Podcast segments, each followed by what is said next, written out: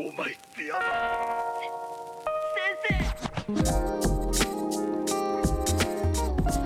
And it's your boy Roshan Gomez. You are listening to the Ruma Roy podcast. Special guest in the house. Before I introduce him, I have to say when I first started out the podcast, one of the best compliments I would often get is that you're like the dumb man's BFM.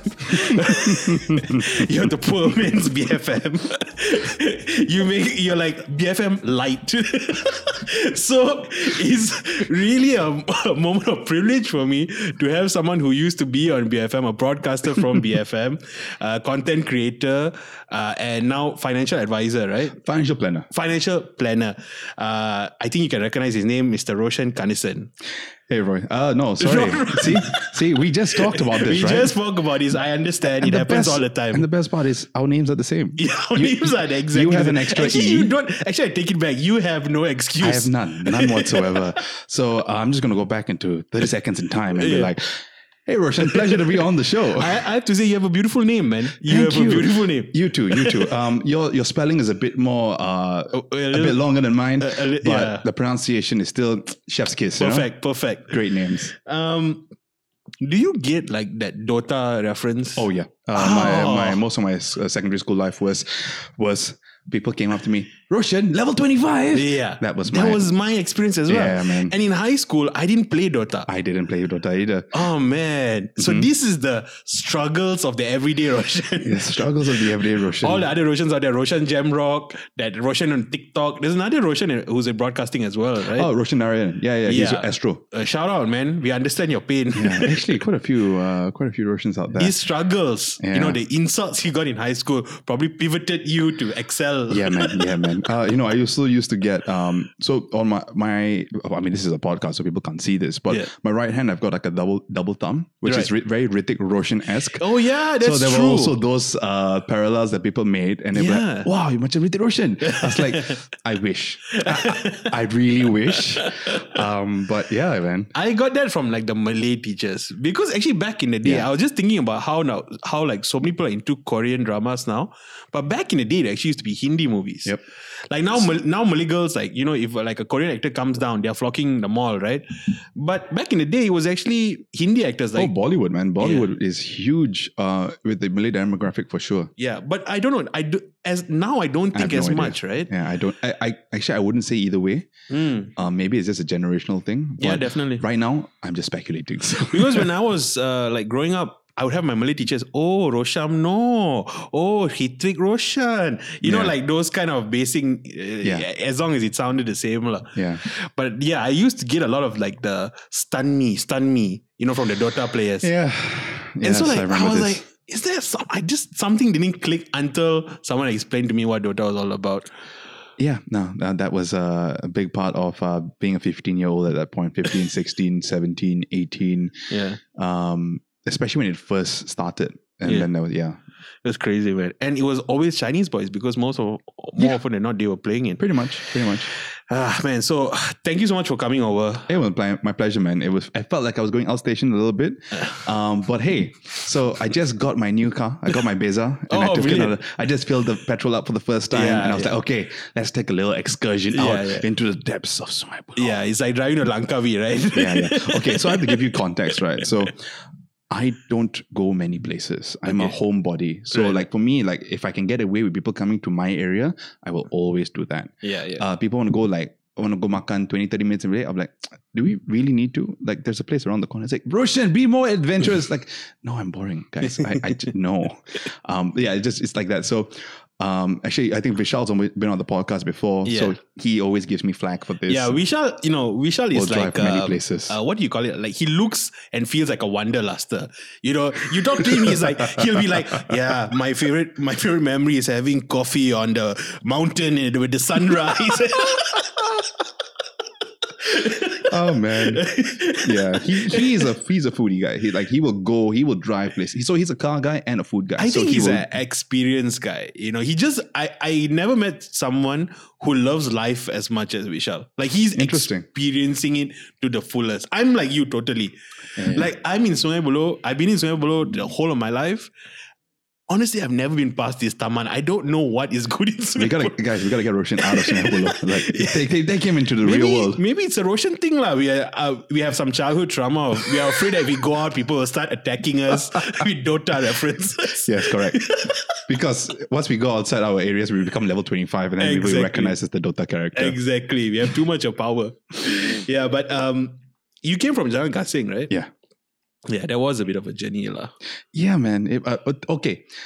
Okay, la. I, I sound like a little brat, really, but it, it was half an hour. But today, I think it's the so it's the second day of officially being an endemic, Yeah. and people are out full force. So traffic was traffic. I think was the busiest I've seen since two years ago when we first went into lockdown. Yeah. It was a crazy time. I was flirting with going to Bangsar yesterday night. I, I, I oh, just you would have. Oh man. it was really crazy because I part of me was the reason why I wanted to go was because I wanted to feel the energy. Hmm. It would have been crazy, For you to go there and come back here. Oh man. but the problem is, I know I'm old enough now to know the consequences.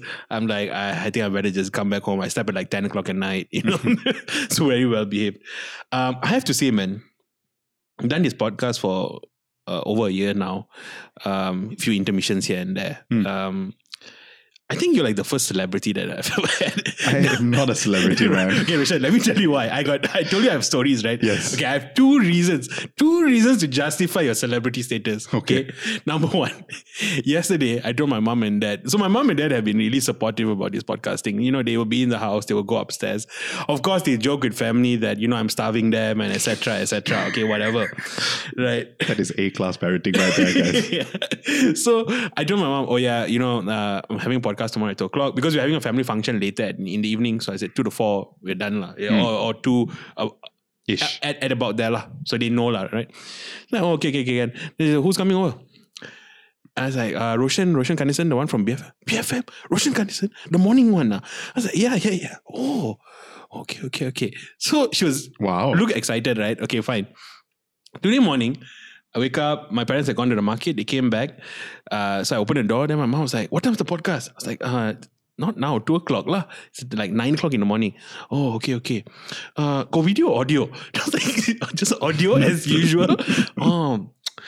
Later you take photos huh, with Roshan. Huh? It's like, what? Why? No lah, he's you know memories and you know like, what is this? This is the most excited my Oh, mom has ever been for Your a podcast. so cute. And I and I kind of understand because now she's retired, but easily for and she actually uh, retired about the same time you uh, left BFM, right? But for the past few years, every morning, Oh her- man, yeah, yeah, her- a long journey. yeah, out. her drive is listening to you, and she works in um, Oasis Damansara, so it is a long drive for her. Oh wow, that's a cross country track right there. cross cross with, Klang with- Valley. with traffic, definitely, Yeah. hundred percent. So like. It's I want it's funny right how people build relationships. So like for her, she's heard you every Hmm. day, right? And so for you, uh, for her, you're like someone really special. yeah, that's that's the that's the key thing about radio. It's Yeah. you know that the word you use there is relationship, and that's what it is. Yeah. Because every day, people exactly like what your mother's experiencing or experienced was people are with you every day from six to ten. Now I may not see them, but it's like um in I guess this is the industry speak air quotes. It's like the uh, the audience is the fourth person in the room. Right, Mm. there. It's a mamak table. We're all chatting together. We're talking about politics and business and things like that. It's just that one person is just listening as opposed to speaking, or maybe they WhatsApp in or tweet us back, right? Um, but yeah, you, you actually really do build a relationship with it. And I, I do believe that. And I think many people in radio do believe it is a relationship business. Yeah, it's crazy. Like even when you retired, uh, not retired, when you A bit young to retire. when you pivoted, you pivoted careers, right? I because I follow you on social media and like what like Altimet, you know, Altimet. oh, yeah, that was. He That, was that was my moment Dude. of like, I have arrived in life. Dude, Altimet is a legit rap, and he's good. Like, if you, you listen to him, he he's like poetic. Yeah, you uh, know. Altimet is great, and Altimet is a legit celebrity. Okay, That's a- like this is like verified status Yeah. sort of celebrity, and then he uh, Instagram shares me or something because I was listening to Mambang. I was feeling that kind of mood that day, right? Start my day, Right. and then he reshares my story, and I'm like, did Hmm. Altimet just reshare my story and then mention the fact that Roshan is listening to this? Like he like he knows who I am. Oh man, I- that was that made my day. Didn't he like post like he and his kids listen to you? I mean, listen Yes, every on the way to school. It's dude, it's it's crazy. yeah, that was a that was a glorious moment in my I life. think you had a really good send off. From I saw that I think you had a lot of love uh, sent your way. Ah, you know that's the that was the really sad thing right it's unfortunately when you're leaving that you so the th- the thing about radio is that because you're isolated in what really looks like a fishbowl uh, in the studio um you don't really feel that interaction right like if someone's doing a live set Mm. uh live a, a comic or something is doing a live set they can feel the audience. Do you know the the the feeling the vibe? Radio you don't really feel that. Um but then suddenly you get this wave of like yo where are you going?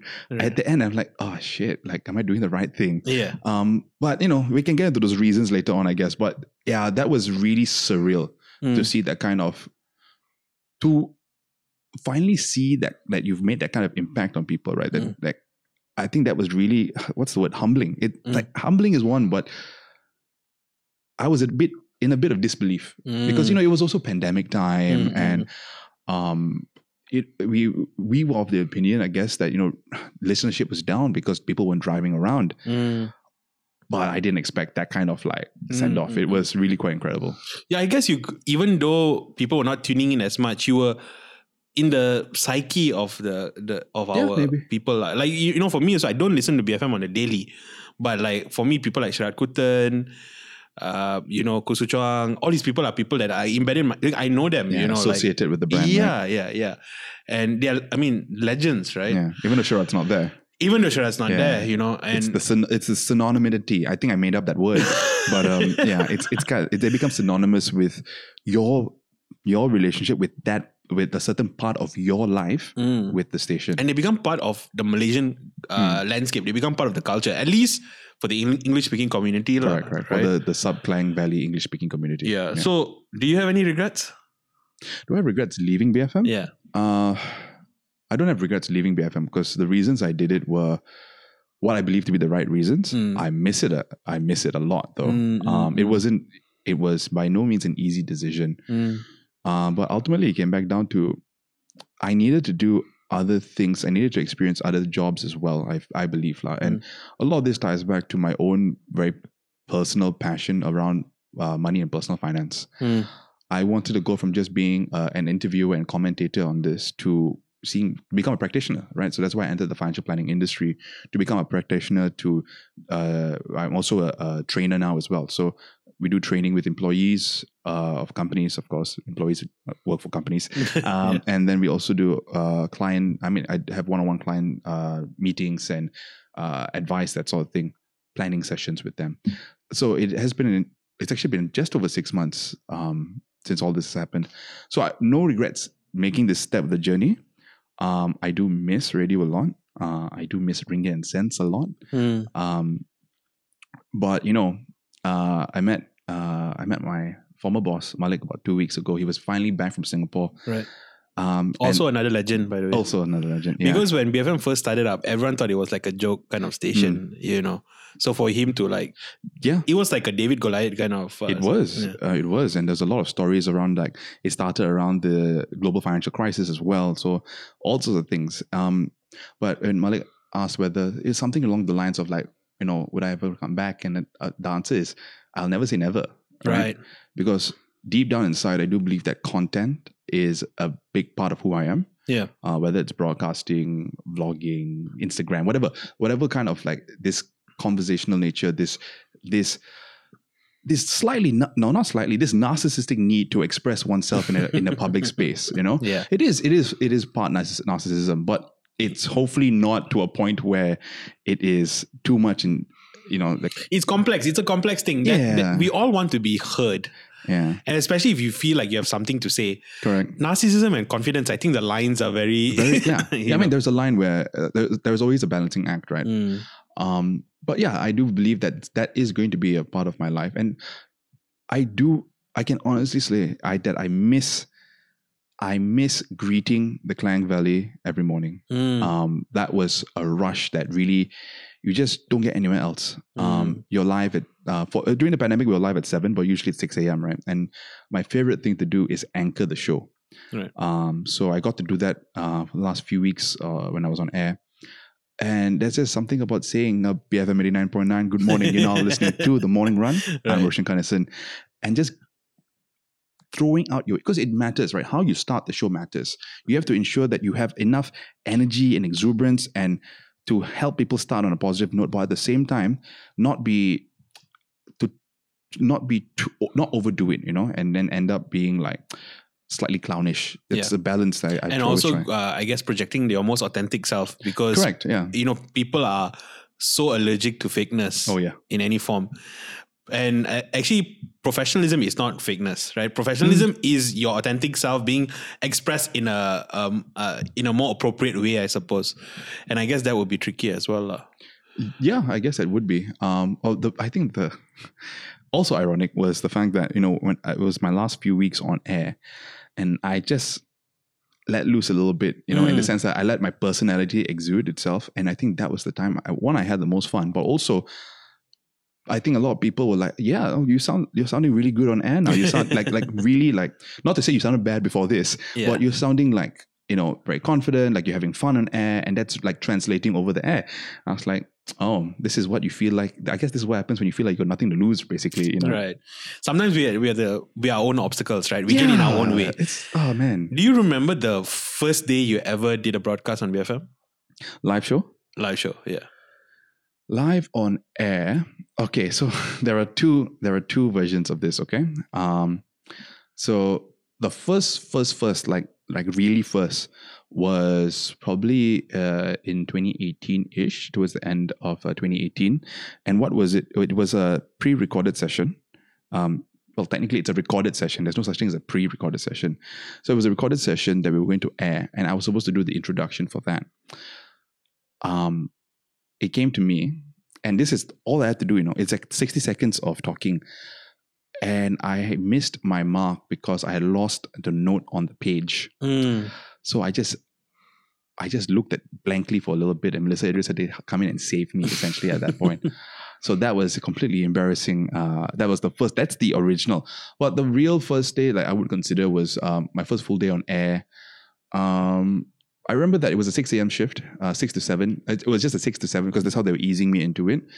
Um, that was probably March 2019 ish, or I, all the dates are blur- blurring Yeah, together. yeah. But my first full day was with uh, Chuang and Sharids in uh, end of 2019, 2020, something around that time. How how nervous were you? I'm always nervous for everything before it starts. Right. Um, yeah, no, I was really nervous actually. Even for the 6 a.m., I was really nervous. But once it starts, that all kind of washes away Mm, because mm. it's it's now single swim, right? there is no. Uh, you don't no- have time to be nervous at There's no point. time to be nervous. Yeah. You are live on air. There is no time to think about your nervousness. It's like Uh, being thrown in a swimming pool. All you're focusing on is just swimming, right? Right. Yeah. Um, but I also uh, maybe this is a personality thing, but I do believe that I I thrive in those situations. I really just enjoy that live. I like I I just enjoy the broadcasting, Mm. um, being on air, being on air with people, even what we're doing right now. Like I feel truly alive. Like my, my uh, like this is a big part of who I am. That's Mm. why I also, if for people who, I mean, none of you can see this because this is only audio, Mhm. but basically, I stole Roshan's headphones so that I can hear Yeah. the audio waves because this is how I've basically operated for the last few years. Right, right. It's, I don't know, um. I feel like I thrive in these kind of situations, even doing live events and moderation. Oh, Mm. I love doing uh, moderating events. It's one of my favorite things to do. Nice, man. Nice. Um, before, um, I mean, I want to talk to you more about the BFM part of it, Sure. especially the technical side, because I have my own like sort of fan questions, and you know, you sure, know, sure. I want to know a bit, little bit of the inside of how it goes on, right? But um, I thought we could. Okay, I have to shout out Ainaisa and Bradley because I listened to their podcast Mhm. uh, before to sort of in preparation for this episode. So I'm building off on those conversations as well. Ah, right. So those are the prequels, lah. Those are the prequels, lah. You know, so I'm taking it and then like you know building on tho- those conversations. So this is like actually this is not a prequel. This is like the if Oh, this is a three. trilogy, this is the part three, lah. Ah, okay. So uh, shout out to uh, Bradley Lim's Mentors Among Us. That's his podcast. I and Isa Seek to Speak. So you can go check out those episodes. I think they're quite good as well. Um, in in both those episodes, you, you you speak about your early life, you know, coming up, and you're someone who has had a lot of struggles, right, growing up, uh, especially with. Uh, I'm, I'm going to try to try to say this properly. Fibromyalgia. Fibromyalgia. Yeah, close enough. Yeah, I the, the I think that the pronunciation is fibromyalgia, Right. but no one's ever actually told me. So I just it's like okay, Yeah, and so growing up, you didn't know. Well, this basically happened, or you started to get symptoms when you were doing your IB, correct, correct. Um, yeah, and so you ha- you were having all these massive symptoms, and you could not figure out what was going on, and then eventually you got this diagnosis. Yeah. Right. And I'm assuming that up to that point of di- being diagnosed, and even after that diagnosis, it was hella dealing with all those those symptoms, right? yeah. So uh, like, I guess what complicated it. Uh, all right, so let me break this down into a few things. So Uh, be- before that, maybe Yeah. you can explain to people what fibro. yeah, so I'm gonna inc- I'm gonna include that in the Yeah, breakdown as well. Go for it. So fibromyalgia is a diagnosis that's given to people who are facing multiple. So it's so the first initial diagnosis I got was chronic fatigue syndrome in 2019. Uh, sorry, 2009. Mixing the decades now. Uh, end of 2009 because I was just perpetually tired.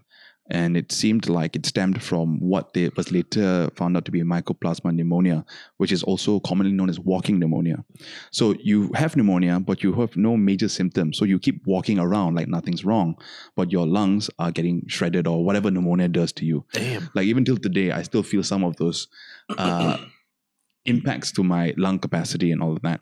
Um, but and this was because I was doing my IB uh, on a hill in the middle of India. It was part of the. For those who know what UWC is, I was doing it at the UWC in India, uh, where it was cold and wet on the hill, and I wasn't. I was an 18 year old who wasn't taking care of myself. So that was uh, a lot of things came into play. a lot. As most 18 year olds do. Yeah, yeah. And I kind of over, overcorrected as well because before that I was a very goody two shoes kind of kid. Uh, and then when I went here, it was like I want to spend time with friends and do all these things. And you know, um, it, the joke o- o- in uh, UWC or in IBs is that there are three S's and you can only choose two: sleep, study, socialize. So which one do you pick? I picked uh, study and socialize Right. um, and all these things kind of impacted my health. But anyway, that's a long explanation.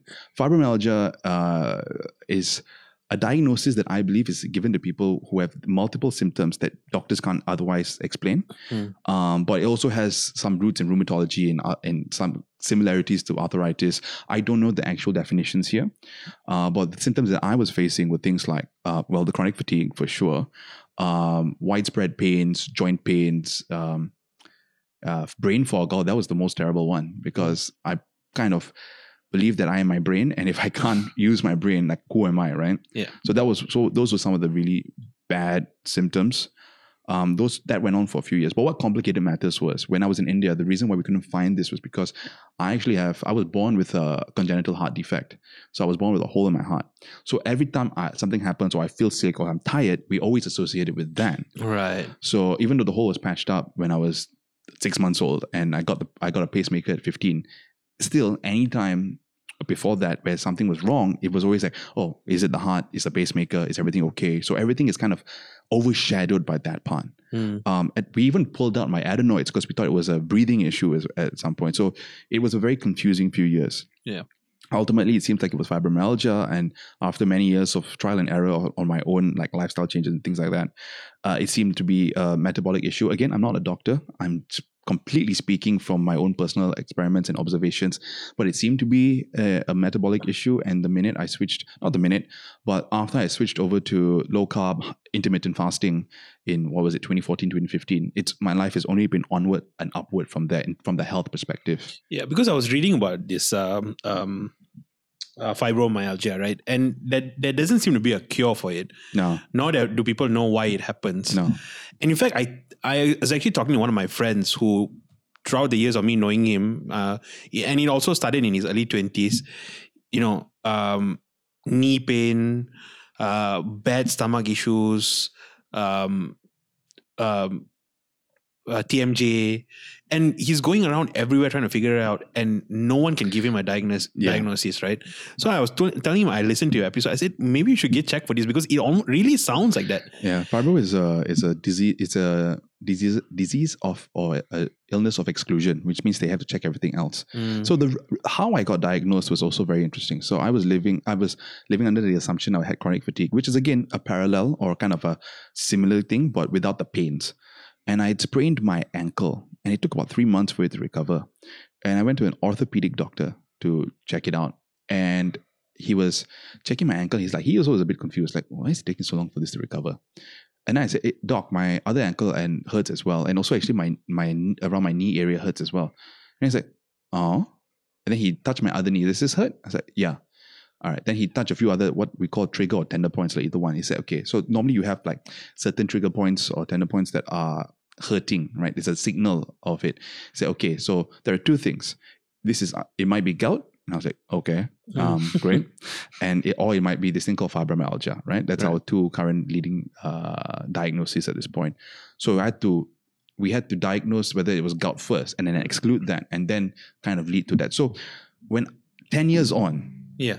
12 years on, some number of years on, I look at it and I'm like, okay, so sometimes fibromyalgia looks to be just like a label that's put on a collection of symptoms.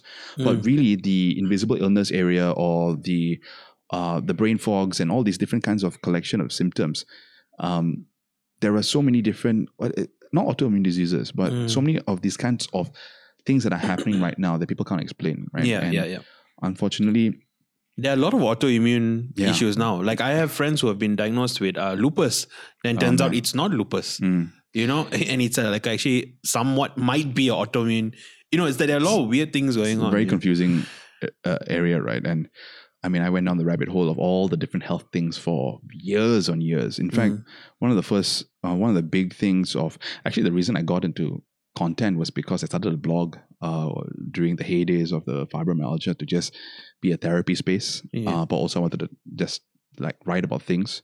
That translated, that became Instagram Mm. and I started using. So I have an Instagram that no longer exists because I didn't want to be defined by by uh, by my condition, um, and it was also very private. There was a lot of details. I shared everything, like Mm. my sleeping schedules, my waking schedules, so that people in my family could understand uh, or at least keep up to date. Because I didn't like talking to them about it. Yeah.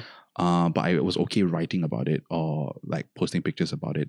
So I expressed myself through Instagram, uh, and then also con- con- this was the power of hashtags and community.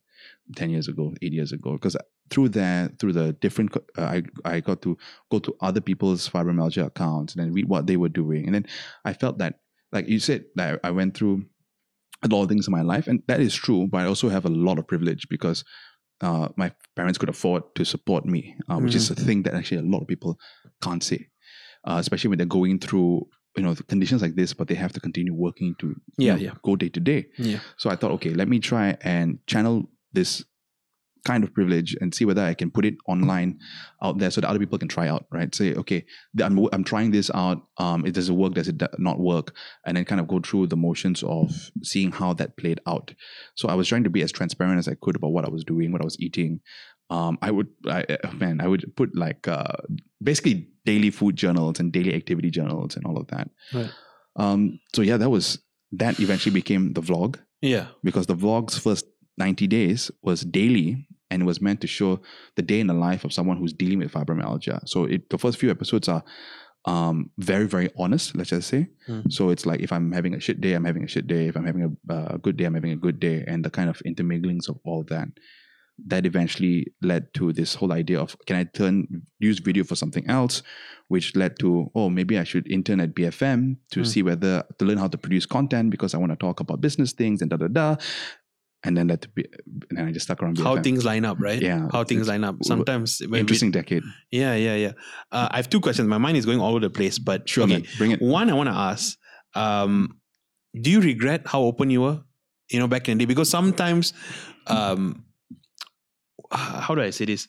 Like I've had moments where I've been very open. I'm, I'm a person who wears his heart on his sleeve generally, Mhm, and sometimes social media is the worst platform for people like that mhm. because actually some things you shouldn't be sharing Yeah. right and at the moment it feels good but then like five six years down the road you look back and you're like oh damn what was i thinking oh yeah. you know so have you had moments like that So I feel like that almost every day when I look at you know when Facebook does the the few years ago, yeah, right? yeah, yeah. And I have these random, you know, when statuses were a big deal, right? And I have these random statuses of like random quotes, and I'm like, who, who, do the- who do you think you are, Roshan?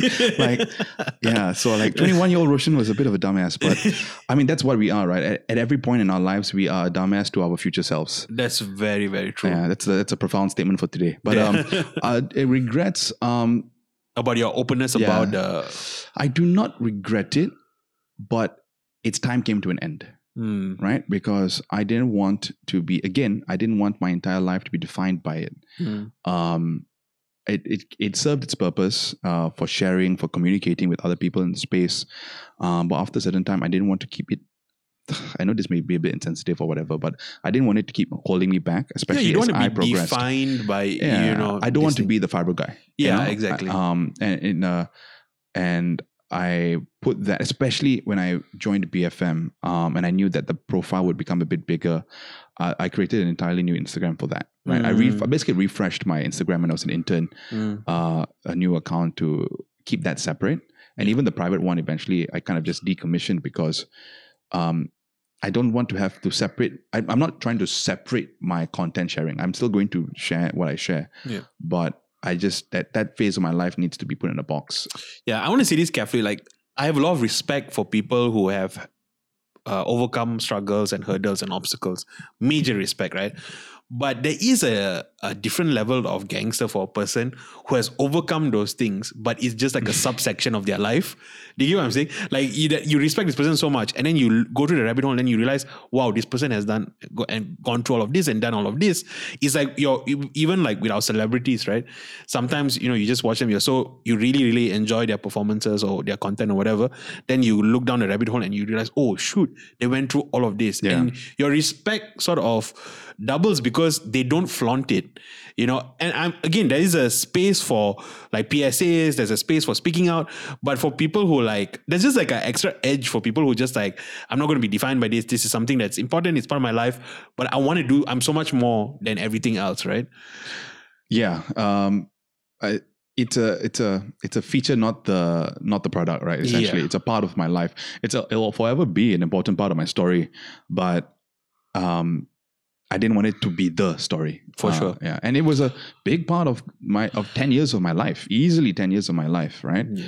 Um, but yeah, I didn't I didn't want like I know people are doing this out of care and whatever. Uh, it was like after a while, it became always the first question was, "Oh, how are you? How's the fibromyalgia?" And they are all doing it out of care, Mm. right? They want they out of sincerity. So it's not not like I was offended by it, but it Mm. was a matter of, um, yeah, I can't let this be the thing that overshadows the things that I want to do going forward. And Yeah. again, I can only do that with the privilege of having dealt with it, experimenting for many years, and finding ways to cope with the symptoms, um, which I still deal with t- till today. Right, I still have good and bad days, uh, but the the mark of, I guess, being in a good space is the fact that bad days are now maybe once a month or something on average. Right, it's a very very far and in between. Whereas last time it was maybe five days bad, two days good in a week, that sort of thing, and that ratio has changed over the last 15, yeah Wait. 14 years, something like that. I know you spoke about your privilege. I know you spoke about having a good uh, uh, family structure, a support system. Uh, I'm a bit uh, uh, countercultural Hmm. uh, in the sense that I think that it's very important to talk about systemic change, 100%. You know, I Mhm, think that's true. This is not the countercultural part of me, okay? Yeah, yeah, yeah. uh, and I think conversation should be had. But I feel like part of the the component that's being lost for me is like individual sovereignty, individual grit, Ah. resilience. Because like you could have the most uh, helpful uh, government that gives you everything. You could have the most supportive family, but in the end of the day, right, you have to get yourself out of bed. Yeah. So like my question would be, and this is what I'm really interested in is how did you like not sink into despair? Because you're, you're you're dealing with so many things, right? You're dealing with something that you don't know what's going on, Hmm. and it's like you keep on having issues and pacemaker now this gout, you know, you know all these different things, and at the same time, um, you're also looking at your friends' progress, and it's so tempting to say that life is so unfair Like, why me? This sucks. And people, it's easy to get consumed by that, right? Yeah. But you don't have that disposition at all. You've, you know, to me, lah, right? I don't know whether you've dealt with that or what. So, yeah, I'm just curious to know your thoughts. That's a great observation, uh, Roshan, because it's very true. And I'm not saying that I didn't go through those bouts because I can tell you I did for sure. Uh, there were days where I was like, screw all of this. Why is this the way? Like, um, why is why me? Why is it every time something happens? You know, like, oh, my health is always so shit. Um, why why is it like this? Um, but I guess part of it is if I don't do something about it, then then what? Right. The, the, the question is always I've always had this drive in me that won't quit lah. It- The, the the missions may be different, but ultimately I I refuse to surrender because okay, now we're gonna get a little deep, okay? Um, and again, if any of you are feeling um, any form of kind of depression and any kind of semblance of even remote self harm, Befrienders. Uh, there are 100%. many support services there. Talk to someone. For right? sure. It's important. Uh, but ultimately, to me, it came back to, and I'm going to link it back to family, Roshan, because if I only thought about me, I may have ended it a long time ago. Mm, But Mm. I was like, if I do that, I am destroying so many other people's lives, mm, right? My mom, my dad, my sister, my brother, my two siblings are younger than me. One is nine years younger than me. mm, I'm not going to be responsible for that. mm. You know, that was an anchor that kept me going because if like if I can't do it for myself, then I'll do it for them. Mm. And eventually that built into something where okay, I can and this is strictly speaking about the fibro time because that was probably the most challenging time in my life. Hmm. Uh, but even from before, even from when I was younger, uh, because of my thumbs, um, I was always teased as being an alien or a monster. So Mm. I've always had this kind of I really, guess did kids really do that? yeah yeah yeah That's Yeah, crazy, yeah, man. yeah, yeah. It's crazy to Um, me. or they'll freak out at seeing it. And it, that, that, that, pardon the language, but that fucks you up as a kid. Yeah, yeah, yeah. And also, I have this giant scar on my chest. So I Mm. never like taking off my shirt before PE or whatever to go, you know, you go to the boys.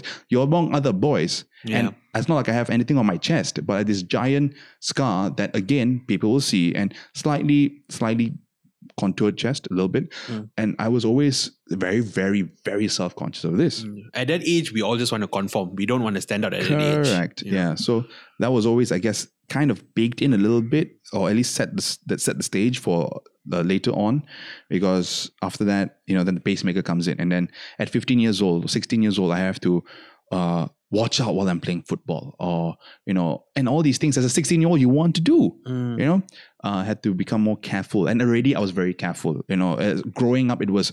Uh, so what the hole in my heart meant was also there was the what the congenital heart defect also meant was that my resting heart rate was lower than a normal kid. So it was usually around 48, 50 ish at resting. But when I would exercise, it would come back up. So doctors didn't want to put a pacemaker unless until absolutely necessary. So every time there was a breathlessness or I was tired or something like that, it was always like a, oh, is it is it time? Is it like uh, go and check, uh, go see the doctor, that sort of thing. Uh, so it was a lot of precaution around it. But coming back to the main question that you asked, it was um, a lot of it came stemmed from the fact that I didn't want to hurt everybody else. So the strength came from if I can't do it for myself, I will do it for other people, even if it's just to exist. Mm. Because just existing and living a decent enough life Mm. will at least not hurt them. Yeah. And then eventually I found ways to like, okay, if I'm going to do this, uh, how can I improve? And it starts with small steps. And um, uh, uh, the great point uh, I think you mentioned there was how do I deal with other people moving forward, Mm. right? Oh, dude, it was tough. Um, I was uh, BFM intern at 27. The rest of the interns were 24, 23, Yeah. 22. Yeah. yeah. Um, so it was, it's a, that's a matter for ego to deal with. It's not easy. I think like starting your career at 27 hmm for a lot of people is very, very difficult. Oh, very difficult. Very, very difficult. but I guess through Especially the, like in an Asian kind of culture, Yeah. like climate, right? Yeah. And Yeah. that's, I think, where again, my parents come into the picture because they weren't there to pressure me to. My dad was like, you do what you need to do to get through this, right? You take your time with the, with the just get to the next step. Take it a step at a time. I'm sure for your parents so they're just happy that you're you're here. you know, for them as well. I mean, sometimes I think about it, right? Um, for them, when they had their first kid, uh, I really put them through the ringer. If you really Mm. think about it, like first kid, congenital heart defect, need heart surgery. I mean, wow! Yeah. Like round of applause perpetually for them. You know, like for just how much uh, they've gone through. Yeah, but honestly, I was just listening to another podcast the other day, and this uh, they were interviewing this uh, comedian, and she was sharing about how her daughter also has heart issues, and I think the daughter's only like seven years old, and she's already had to go for like four ops, right? Wow. And she's on medication every day. But she, the comedian was saying like actually how she's so grateful and happy just because her daughter is there Mm. you know the fact that her daughter is there she doesn't look at her daughter like you know as in like i'm so afraid i'm she for her disposition is like i'm so grateful and in fact it was so weird that i was listening to the episode because um on that day uh because uh i'm catholic I, so you know i'm we, we have church whatsapp groups and whatever right so one of the groups uh, kind of uh, started coming to came alive lah. and basically um, they were sharing about how one of our parishioners a young couple uh, they had a baby and you know just three days later the baby passed away Wow. right and so first child and dealing with that so that you know uh, i guess at that point you know however uh, however ill your child is you're just grateful that your child is and you just want your child to to just come through lah, i Mm. suppose because i think having i just can't can't imagine for a parent losing a child it, it must be a, a horrible experience lah. Yeah. Uh, uh, yeah. Actually. because like with with uh, with your parents right you know it in the back of your mind Mm. right you know one day eventually your parents going to go you might go before we don't know but more often than not your parents will go first Yeah. so in your back of your mind you don't want to deal with it whatever but you it's there The worst thing for a parent, I believe, I I, I- feel not I believe, I feel like the worst thing for a parent is to go before, uh, that your child goes before you. yeah because you it's not even contemplated Yeah. it's not even the back of your mind right Yeah. it's crazy man Wow, we just like the We- mood, we just killed the mood. Uh, so everybody appreciate your family Yeah. you know go hug them say i love you and yeah. everything Just to just to round up, I guess this this mood that we're in.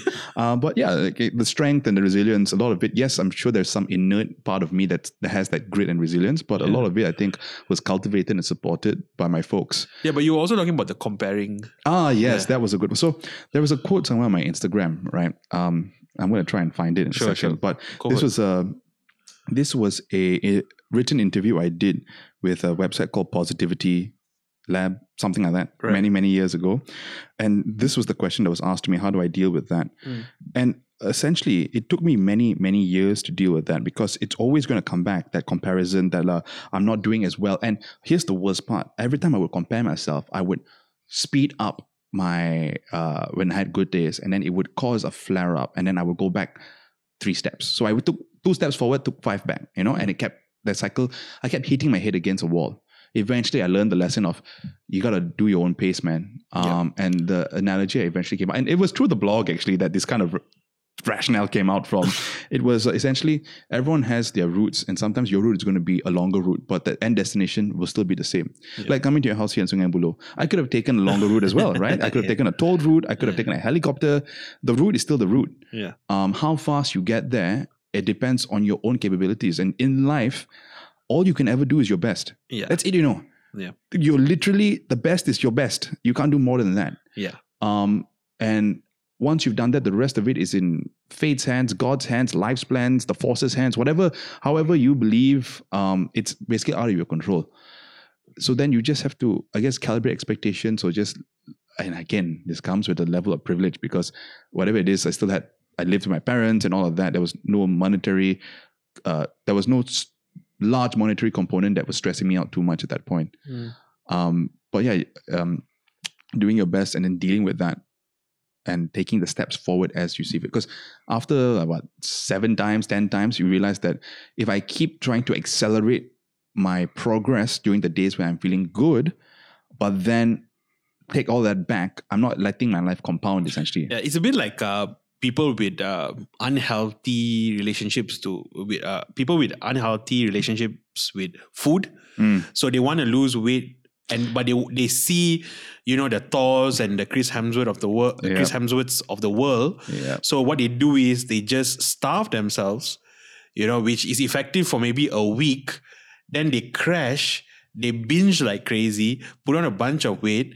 Then they look at Thor and Chris, Hem- Chris Hemsworth. They want to lose weight again. The, the desire comes again. They, you know, starve themselves again. Mhm. And it just becomes this toxic cycle of starving yourself and then crashing, starving yourself and crashing just because you want to do it quick. Finding something that is sustainable um, and goes over the long term is more important than something that's a quick fix but it's not sustainable. Yeah. Um, and just I found the quote um, that I this was from many many years ago. Uh, but the quote was, "I'm a lot slower than most of my peers, but that only that it, that only concerns my ego. What what's truly important is that I keep moving forward." And a, a big phrase that I kept using was "keep KMF, keep moving forward, keep moving forward." Hmm. So that re- was really what it was. Because every time I identified that emotion, I was like, "Oh, it's because of ego. It's because I'm hanging around with friends from school and they're all doing like their banking and this and that and all of that." I'm just like, "Okay," but you know, my life, my t- my life took a major left turn or right turn or whatever. It didn't go straight, right? Because Mm. if you asked 18 year old Roshan what he wanted, he wanted to, from UWC, go study in the US after that and end up being an investment banker. Hmm. Very different from the life I live right now.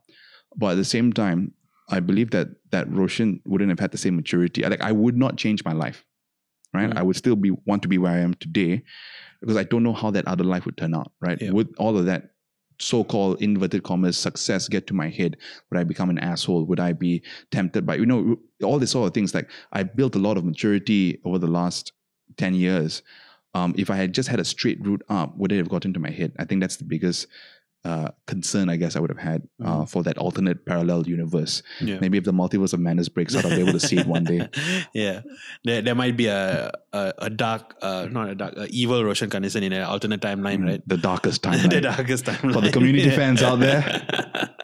oh man, yeah, I bet, right? The I bet. the- um, I was talking to a friend just the other day. Um, he's a he's younger. He's about 25, 26. Then he was telling me because he did law, then nothing really came of it in the sense that you know he's a bit lost now. So he just started doing a small business. You know, working with a few friends. Uh, but he's looking. You know, he was telling me how everyone else is progressing so much Mhm. you know, and everyone else is, you know, doctor, you know, becoming a doctor, you know, becoming a lawyer, in a firm, earning good money or whatever, right? Uh, but he feels like he hasn't even found what he wants to do. Mhm. And he said, like, I'm so late, I'm late, I'm late. I said, dude, you're 26. Also late for what, right? yeah, you're 26, you know.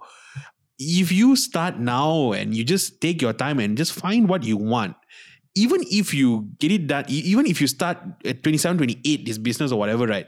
In three, four years, you can have something substantial. And having something substantial at age of 30, you're young, lah. You know, it's not even you're old, you know. I mean, I've said this a few times, but I had a, a friend. I mean, when I was studying uh, in the UK, I was in a house with, with uh, seven others. One of the guys was 26. Mm. We were all about 20, 21. So for us, he was very old, but he this was his second degree. He had done a degree in engineering as well. Mm. So it was his second degree in law. So first he was like really old, really old, really old. But now with hindsight, at 30, when I look back, I realize that actually 26 is really young for a second degree. Yeah. So it's just like the weird way we look at uh, time and also but the, the dangers of comparing, right? It's relative, right? And uh, it's also a fine line. Like I, I do see the benefit in having some level of peer pressure and comparison because it keeps you driven or it keeps you moving forward or in certain directions. It also keeps certain behaviors in check, right? If we had no comparison and no peer pressure, there'd be no laws and there'd be anarchy, right? So there's there are scales to things, but Sure. there's a difference between dictatorship and the libertarian's dreamland, you know, where everything is like individual rights. Yeah. Um, and that, that applies also to how you compare yourself with other people. Are you do you have a realistic comparison to other people? If you are trying to work out and you're comparing yourself to Chris Hemsworth, then you have a problem. Yep. Because that's not a realistic depiction of reality. Because not even they maintain those bodies. Yeah. Right? They have also they've got trainers, nutritionists, workout studios. Everything is done. Is I mean, they have to still do the work. Yeah. But a lot of things have been removed. A lot of the obstacles have been removed. All of, the most of us still have real lives and uh, commitments and stuff like that. So having to aspire to that, I believe, is an unrealistic expectation. They're getting paid to work out, Oh yeah, it's yeah. That's a great way to look at it. Yeah. If it was your job to do that, to that, you'd probably look like that Yeah. as well. and if you listen to those guys talk about their training, Oh, they hate it. they hate it, man. They hate their diet, they hate the workouts, and they have to do crazy things. Like I remember It's watching also really taxing on their bodies. it's taxing on the body 100%. I remember watching uh interview with Chris Hemsworth. I think he said like before he's you know the helicopter scene, uh, Captain America, Mm. he's holding the helicopter to the whatever, Oh, right? Chris Evans. Yeah, yeah, Uh, sorry, sorry, uh, Chris Evans, yeah. And he said like he had to dehydrate himself yes, he did. before that scene. And that's essentially not drinking. Drinking water is the most essential of things to your health. It is the number one thing. You cannot, you once you stop drinking water, your body starts shutting down, your brain starts shutting down, right? And so to purposely put yourself through that, you know, just to look good, it's just not feasible. lah. Or that guy who played Tarzan, I remember, like he's he was shredded, right? but there's a picture of him, like, ju- or sorry, a video of him just before the scene, just like pumping iron just before, because they, the moment they stop, Doing it for the shot. yeah, because the moment they stop, their muscles start decreasing already. So you you won't get this the kind of sharp uh quote unquote, uh, colonial edges, right? You won't have the same Definition, definition. yeah. right. That's the one. Um, but you know, this is again not shitting on being healthy. Be healthy, right? You- 100%. being healthy is important. Do what you got to do to keep your health, but having realistic expectations is important and Mm. context towards your own life, right? You may have baggage that other people do not have. You may have responsibilities that other people don't have. So being able to cut slack in particular areas is important. Uh, but also measuring where you are and having an appropriate benchmark. So when I was going through what I was doing uh, with the fibro and all, it was not appropriate for me to benchmark against some of my school peers who maybe didn't have the the, the same hurdles at that point. So my new benchmark became uh, my my classmates in Monash, Mm. right? When I was studying there, right, who were two three years younger than me at that point, but who are my friends still today. But those were the benchmarks now. Right, Mm. like that group, like okay, where are we going together? Because I cannot now be comparing myself to the people who would, uh, who are now te- kind of three years uh, ahead of me. Because I took collectively maybe two and a half years off, maybe uh, Mm. around that time, maybe two and a half, three years in between, if you collect all that time together. Not to mention 18 years of 18 years, pula, 18 months of um, uh, IB being burnt because I came back in the middle at the, towards the end of that, took a few months off, and then started uh, Canadian pre-U at Taylor's, and then only uh, went to Monash. And even at Monash, there was a one semester I took off, so there were plenty stop starts in between. Sure, sure, sure. Um, you were talking about um, baggages, right? Mm. Um, that's another thing. Um, did you ever feel like guilty? Like, did you ever, f- did you ever feel like a burden, or did you ever feel guilty for for whatever you had? Like, okay, for example, with my friend, right, I was talking about, uh, who has all these like, sort of weird symptoms. So one thing he realized was like sleep was super important. Yeah. Like he needed to get his sleep in order. He needed to sleep early, and he Yeah, needed very, very, very important. yeah. So he, I think we had been like talking about going out, and I think I called him out a few times at night, right?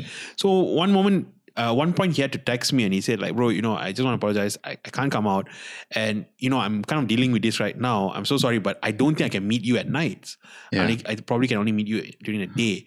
And I'm like, you don't. For me, it's like you don't have to apologize for that, man. Mm. That's your health. You know, I'm- what kind of friend would I be if I took offense to that? It's crazy Yeah. you know and i just wonder like you know again i just the guilt you kind of weirdly have to feel because you feel like a burden to other people right it's weird right Yeah, it's weird, but I, I did feel it, and you know that message that that example you gave. It's like I can I totally did that uh, for sure. And there were many times that I had to I felt guilty for having to bail on things last minute because I was tired, because I was uh, I felt pain, or because my brain wasn't working, was foggy as shit, and I just couldn't operate properly. Um, I had to I had to I would say that my yeah lah, social life did did suffer for a while. Um, you know, and then your friends. I mean, social dynamics change as well because they understand why you can't go out, but that doesn't change the fact that they're still hanging out, and you know the social dynamics may change without your involvement. And that's just life, right? yeah Um, but at that moment, you have bigger fish to fry, which is just figuring out how to get through the days and deal with that, and then worry about the social dynamics later on. Although I would say that that's not how it. I also worried about the social dynamics, and it just made everything worse. yeah Um, but yeah, guilt was part and parcel. Guilt of being a burden. Guilt of letting people down. Mm. Um, for for a while. Um, for a while, you know, I think uh, was it a, uh, an artist or a band or whatever they're called the Chainsmokers, and had they had this song, uh, "Don't Let Me Down," Mm. and I I related to it a bit way too much, but in like a parable of like that song being dedicated to in a, in a kind of a reverse situation of me letting other people down, Mm. or in a weird context, so me dedicating that song to myself, right? Like to my body for letting me down. Mm. Like the conversation is like, "Hey, body, don't let me down," but it's like it's out of my control, so I do what I can and all of that.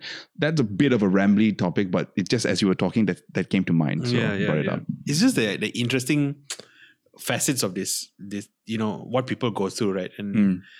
and I guess I, I would as- assume it might not be the case, but from my experience, meeting people who have gone through uh, challenges or hurdles or struggles from a young age, there's a different depth of character also, lah. You know, and I can see it in you. I can see it in my friend. You know, it's just, I mean, it's hard to go through it, and it's like. I think for mo- for for you or for him also, you're like, I could do without it, but I feel like maybe that's some consolation that you can take, like that. You know, it's, it's like you you your character, your your personality. The it's like looking at some. If you could take away the person's physical looks and everyone just colors, the what the the strength of the colors, right, is so much more brighter, lah. Hmm. You know, if if that makes any sense, uh, sounds corny as hell. But anyway, I mean, um, I guess thank you, but also, you know, when you say things like that, it's like I think anyone else also in the similar situation situation will feel like imposter syndrome. Mm. Like, like okay, I I- yeah, but you know, really though, like, it, it, do I am I really like that? Mm. But I guess it's also a matter of perception. Who sees what?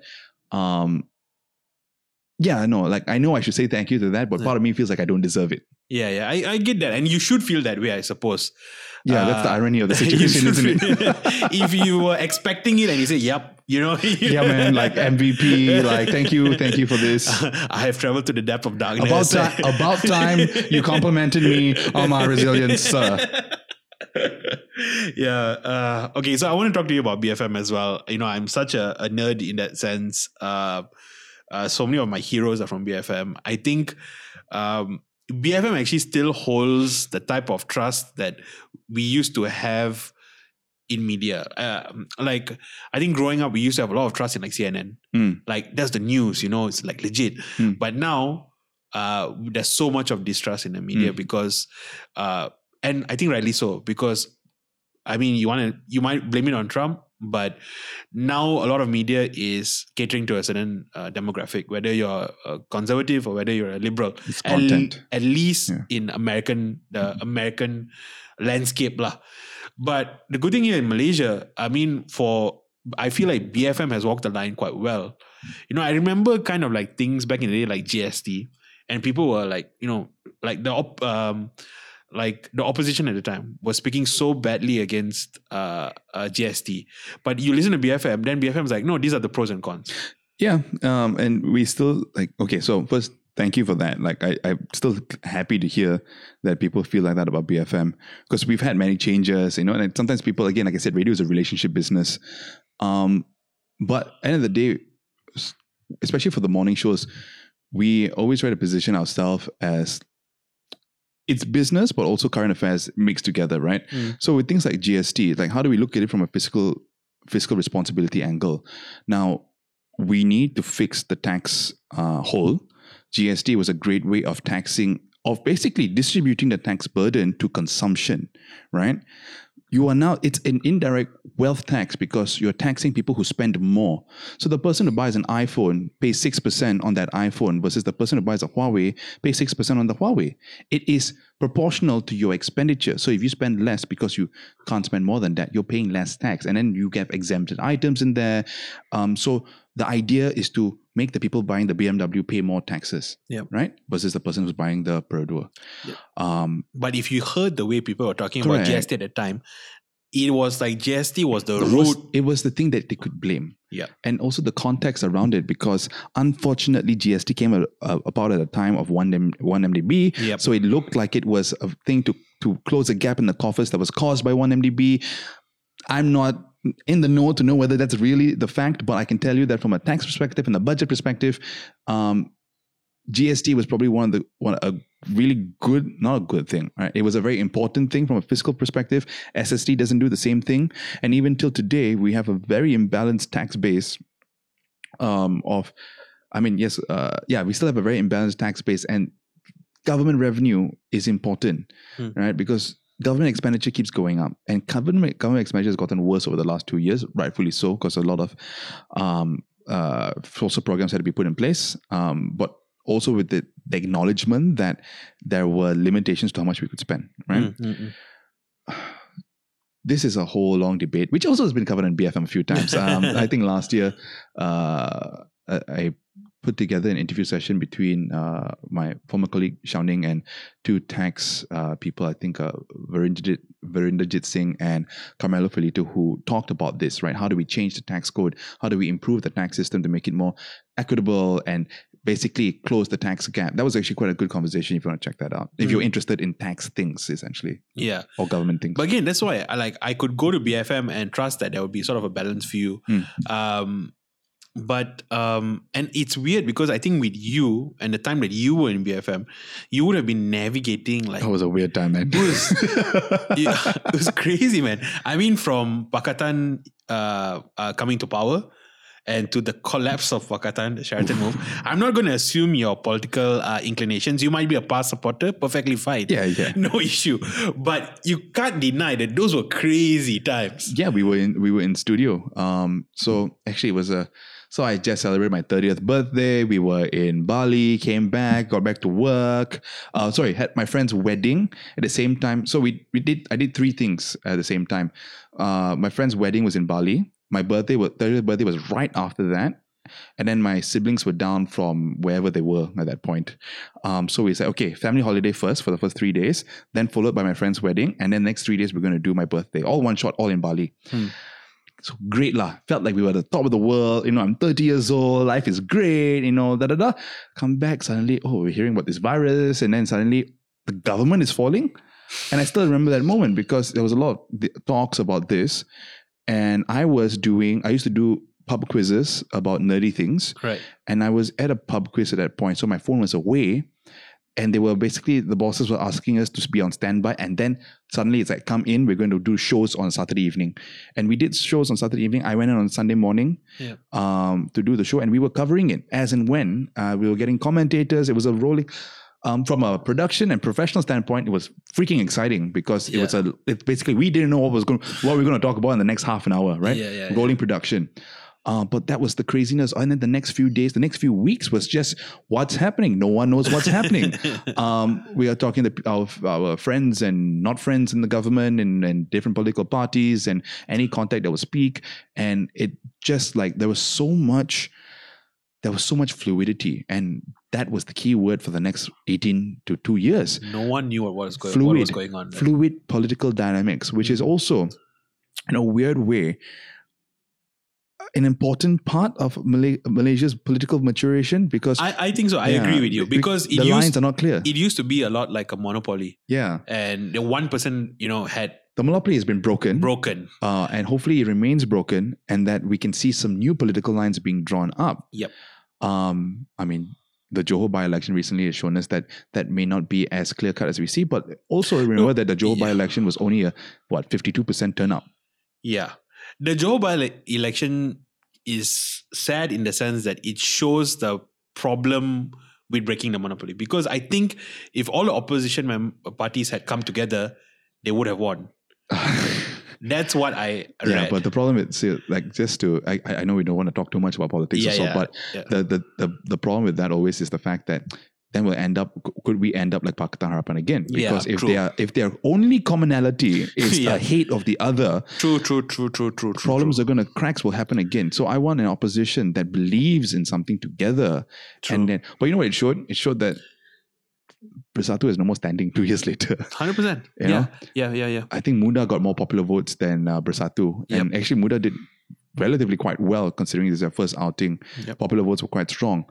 Um, so it's an exciting time for Malaysian politics. But unfortunately, because of the fluidity, especially over the last two years, people have suffered because of that. Yeah. Right. So I wouldn't be surprised to see a swing back to um, the quote unquote good old days of BN where things were stable. I really wouldn't be surprised to see that kind of resurgence. There was always the criticism of opposition when BN was in power. Yeah. that uh, there would be too much of instability. And it was, um, I guess, a correct uh, criticism, lah, you know, and also that people would become more conservative or more right wing, which is also true. But I, I for me, I, I mean, we're not gonna again. You could be a past supporter. We don't know. Yeah. huh? I and I've not. We didn't talk about this before. and I have no political. Uh, I'm not going to state my political yeah, yeah. So my, well. my own personal view is, I would prefer uh, incompetent government rather than um, maybe cor- corrupt is not the right word, but uh, a government that is so restrictive in terms of expression Mm. and in terms of th- you know things of that order, like uh, SOSMA, whatever. You know, so in a, in a in a more relatable manner, you would prefer the U.S. government over the Chinese government. hundred percent. I relate with you. on I that- on hundred percent, and that's why I get. You know, you've triggered a chord in my heart Yes. because I get so annoyed when people complain about the US and don't speak out against China. I, I'm like, who do you, who do you want the world power to be? Because if you, the US collapse collapses, it's going to be China. It's not going to be India. It's not going to be Russia. It's going to be China. And I'm like, China is, dude. You know, um, I was talking to uh, Vishal and Tash about the the tennis. Uh, um, the tennis lady, you know, she was in she she plays for China. Mm. Then she spoke about uh sexual. She was sexually abused by some government official, Mm. right? And she's a top tennis player. She disappeared, bro. She disappeared. Yeah. That would not happen in the United States. I mean, the US is not perfect. They have you- some skeletons. You'll get cancelled in the US, but you're still there. You're still- you can still speak out. Yeah. You know, Joe Rogan is still kicking. you know, like, um, or Will Smith is still around, you know, like, Yeah. and, uh, and, you know, this is, I think, where I, the both of us have some, uh, it's about the principles of the matter, right?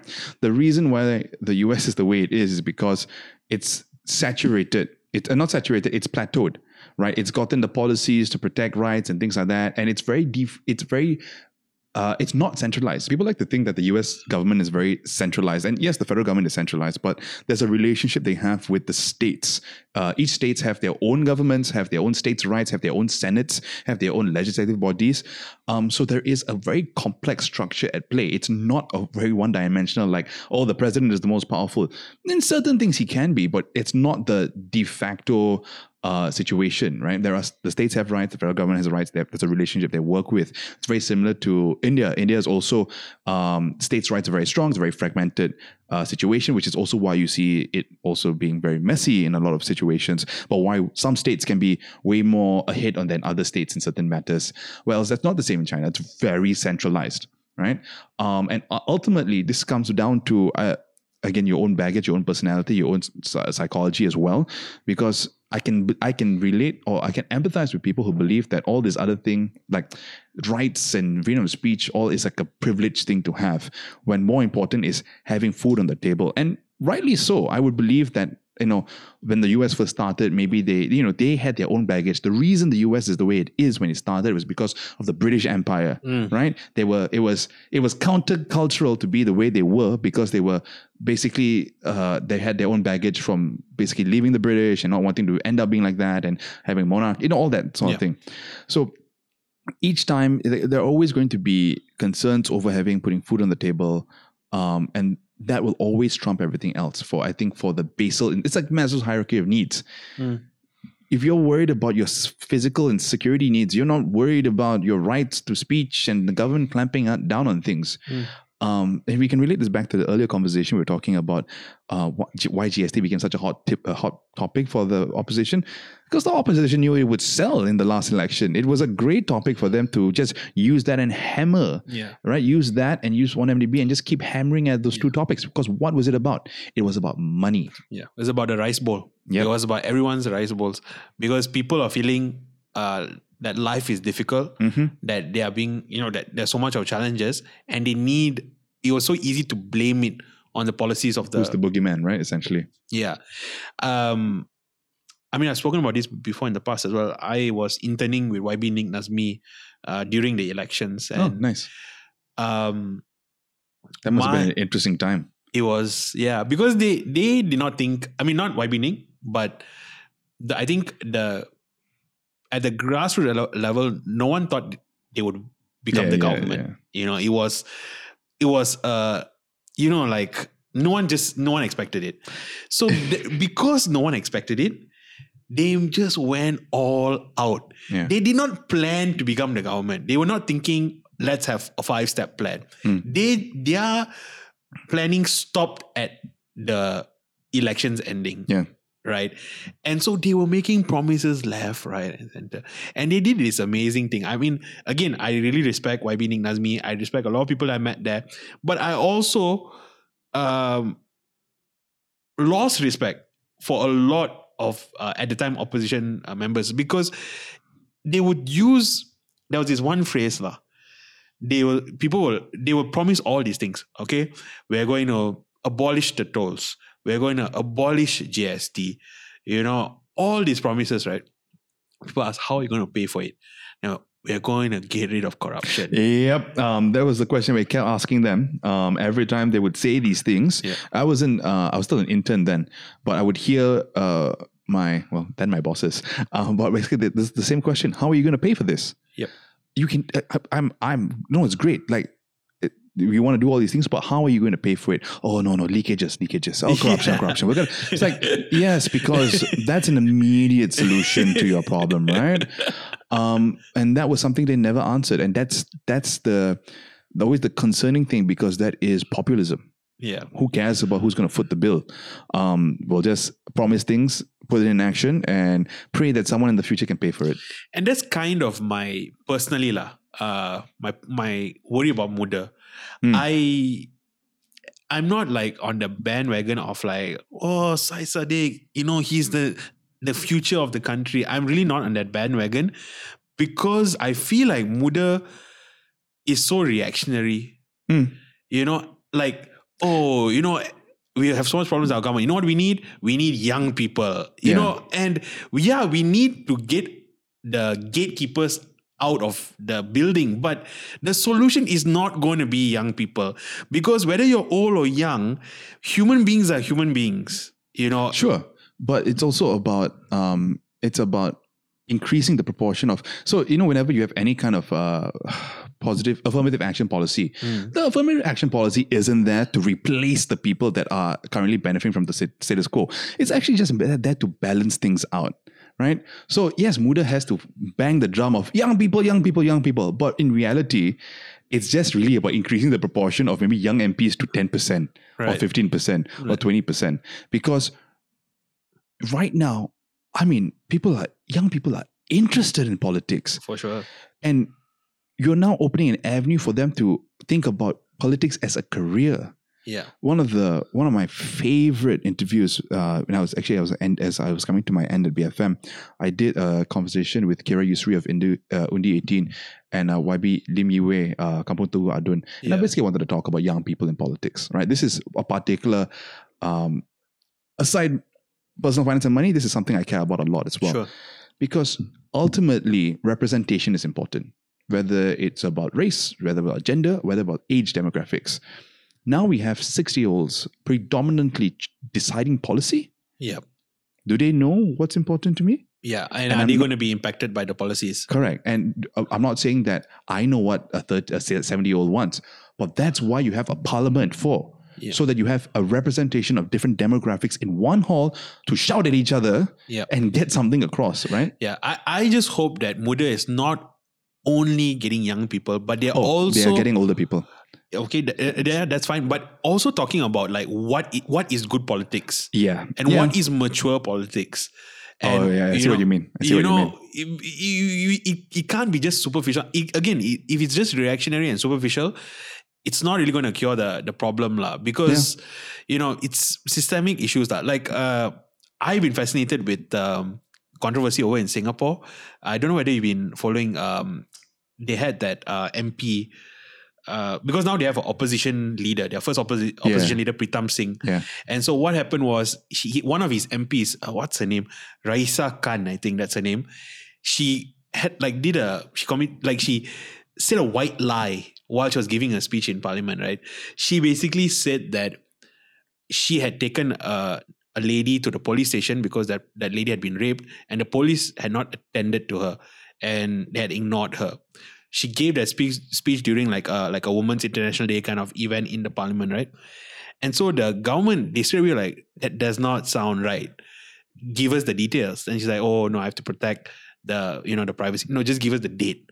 So he gave the date. The government checked. There was not even a police report filed on the day. So they started pressuring her, give us more details because this is a serious thing. We need to look into it. And then she admitted that it was a lie, right? A white lie. Because what had happened was she was a sexual assault victim. She had gone to a support group and she had heard the story in a support group, but she had sort of phrased it as she was there. Mm. Okay. Simple.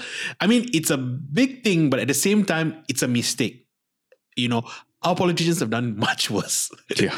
but because the, it became complicated because Pritam Singh knew about it. Right. And he his position was like, you're a sex- assault victim. I don't want to pressure you. Uh, you do what you have to do. But because he was so weak, so the government is like, you, if she had continued lying, you were going to condone it. That's a crime. And he's like, of course not. I would have, you know, stepped But in. it's, it's it. I mean, I have not done any due diligence into this whatsoever, but it just sounds pedantic yeah, yeah, in a way. because what's the root issue here? If she heard it in a in a support group where someone actually faced this, Yep. then there's an issue, no? It is, but we don't know. It's not verified. It's not verified. But the In- point in, is in fact, when she prepared her speech, they the Workers' Party they actually have to circulate their speeches for comments, and so Pritam Singh actually circled that part and said, "Where's your like verified footnote? You know, yeah, so it?" basically for them as Singaporean politicians, they understand that things everything is going to be taken to the the cleaners and analyzed and I think taking to the cleaners is a completely different metaphor. But it's basically going to be scrutinized to a T. yeah, yeah, Yeah, yeah. so I guess it's a different dynamic here because here you scrutinize to a T, so sometimes it doesn't matter. Yeah, exactly. But the point is like, this is like a major scandal in Singapore. They they are starting criminal proceedings against Pritam here Singh. it wouldn't bat an eye. it would not bat an Yeah. eye. But I'm just talking about like the maturity in policy and whatever it is, right? We need to strive for that sort of mature politics. I don't know whether I would call that po- mature politics. It sounds That's like it, dude. If that is their scandal, yeah, no, but, but it's also yeah true. But to me, when I look at that, it looks like they they got here because of um, pseudo dictatorship. Ah, the only reason yeah. you get to that is because you've destroyed any and other any kind of semblance of competition. Mm, mm, mm, mm, mm. It's an iron grip without looking like an iron grip. yeah, yeah, true, Yeah. true. So I like immediately it's like I understand I uh, okay it's an issue and then all that, but at the same time like yeah something doesn't feel right about Yeah, it- that becoming a that becoming a national issue. Yeah, definitely. It sounds like they are grasping at, so- you know, they are trying to blow things out of proportion, like for Yeah. sure. Yeah, that's true. Also, Yeah, so it's like okay, uh, I guess the government is like, hey, you just accuse the police force of not doing their jobs, Mm. right? So that's Yeah. where Singapore is coming from, and then they wanting to be first world and developed nation and all of that. They cannot stand for this, right? All of that. So I can see where they they, but it, you know, it's so hardline. It's so hardline. yeah, yeah. This is like. No, You, you- make out this, you know, ask her to come out and give a public apology, that sort of thing. But here, here in Malaysia, um, people can break SOPs and nothing can happen to them, right? If you're a you could have, like- politician. Teresa Kok, you know, remember that thing happening in Parliament? Someone called her, you know, you- Oh, making there fun of her plen- name. There are plenty of yes, there you are know, the plenty of stuff, the powder stuff. Dude, even the Tosa thing I felt was weird. yeah, yeah, yeah. You know, we've had such crazy things happen in Parliament. But like, for me, it's just like, you, you should really watch the, because they had an inquiry. Mm. Because um, it's a basically a, a a thing to lie in Parliament. It's a it is a crime, oh, right? this was done in Parliament. her yeah, her comments were in Sorry, I thought it was a, a, a Women's Day speech or something no, no, like it that. was on like a International Women's Day, so she was giving a speech, but it's in Parliament.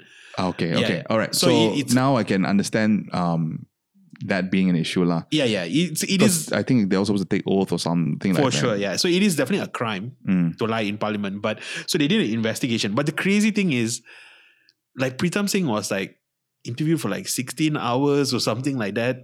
I mean, it's really mad. It's really Mm. mad. But anyway, yeah, just do you ever feel discouraged at the state of politics? Do you ever feel like I think a lot of people were defranchised after Pakatan fell. Mm.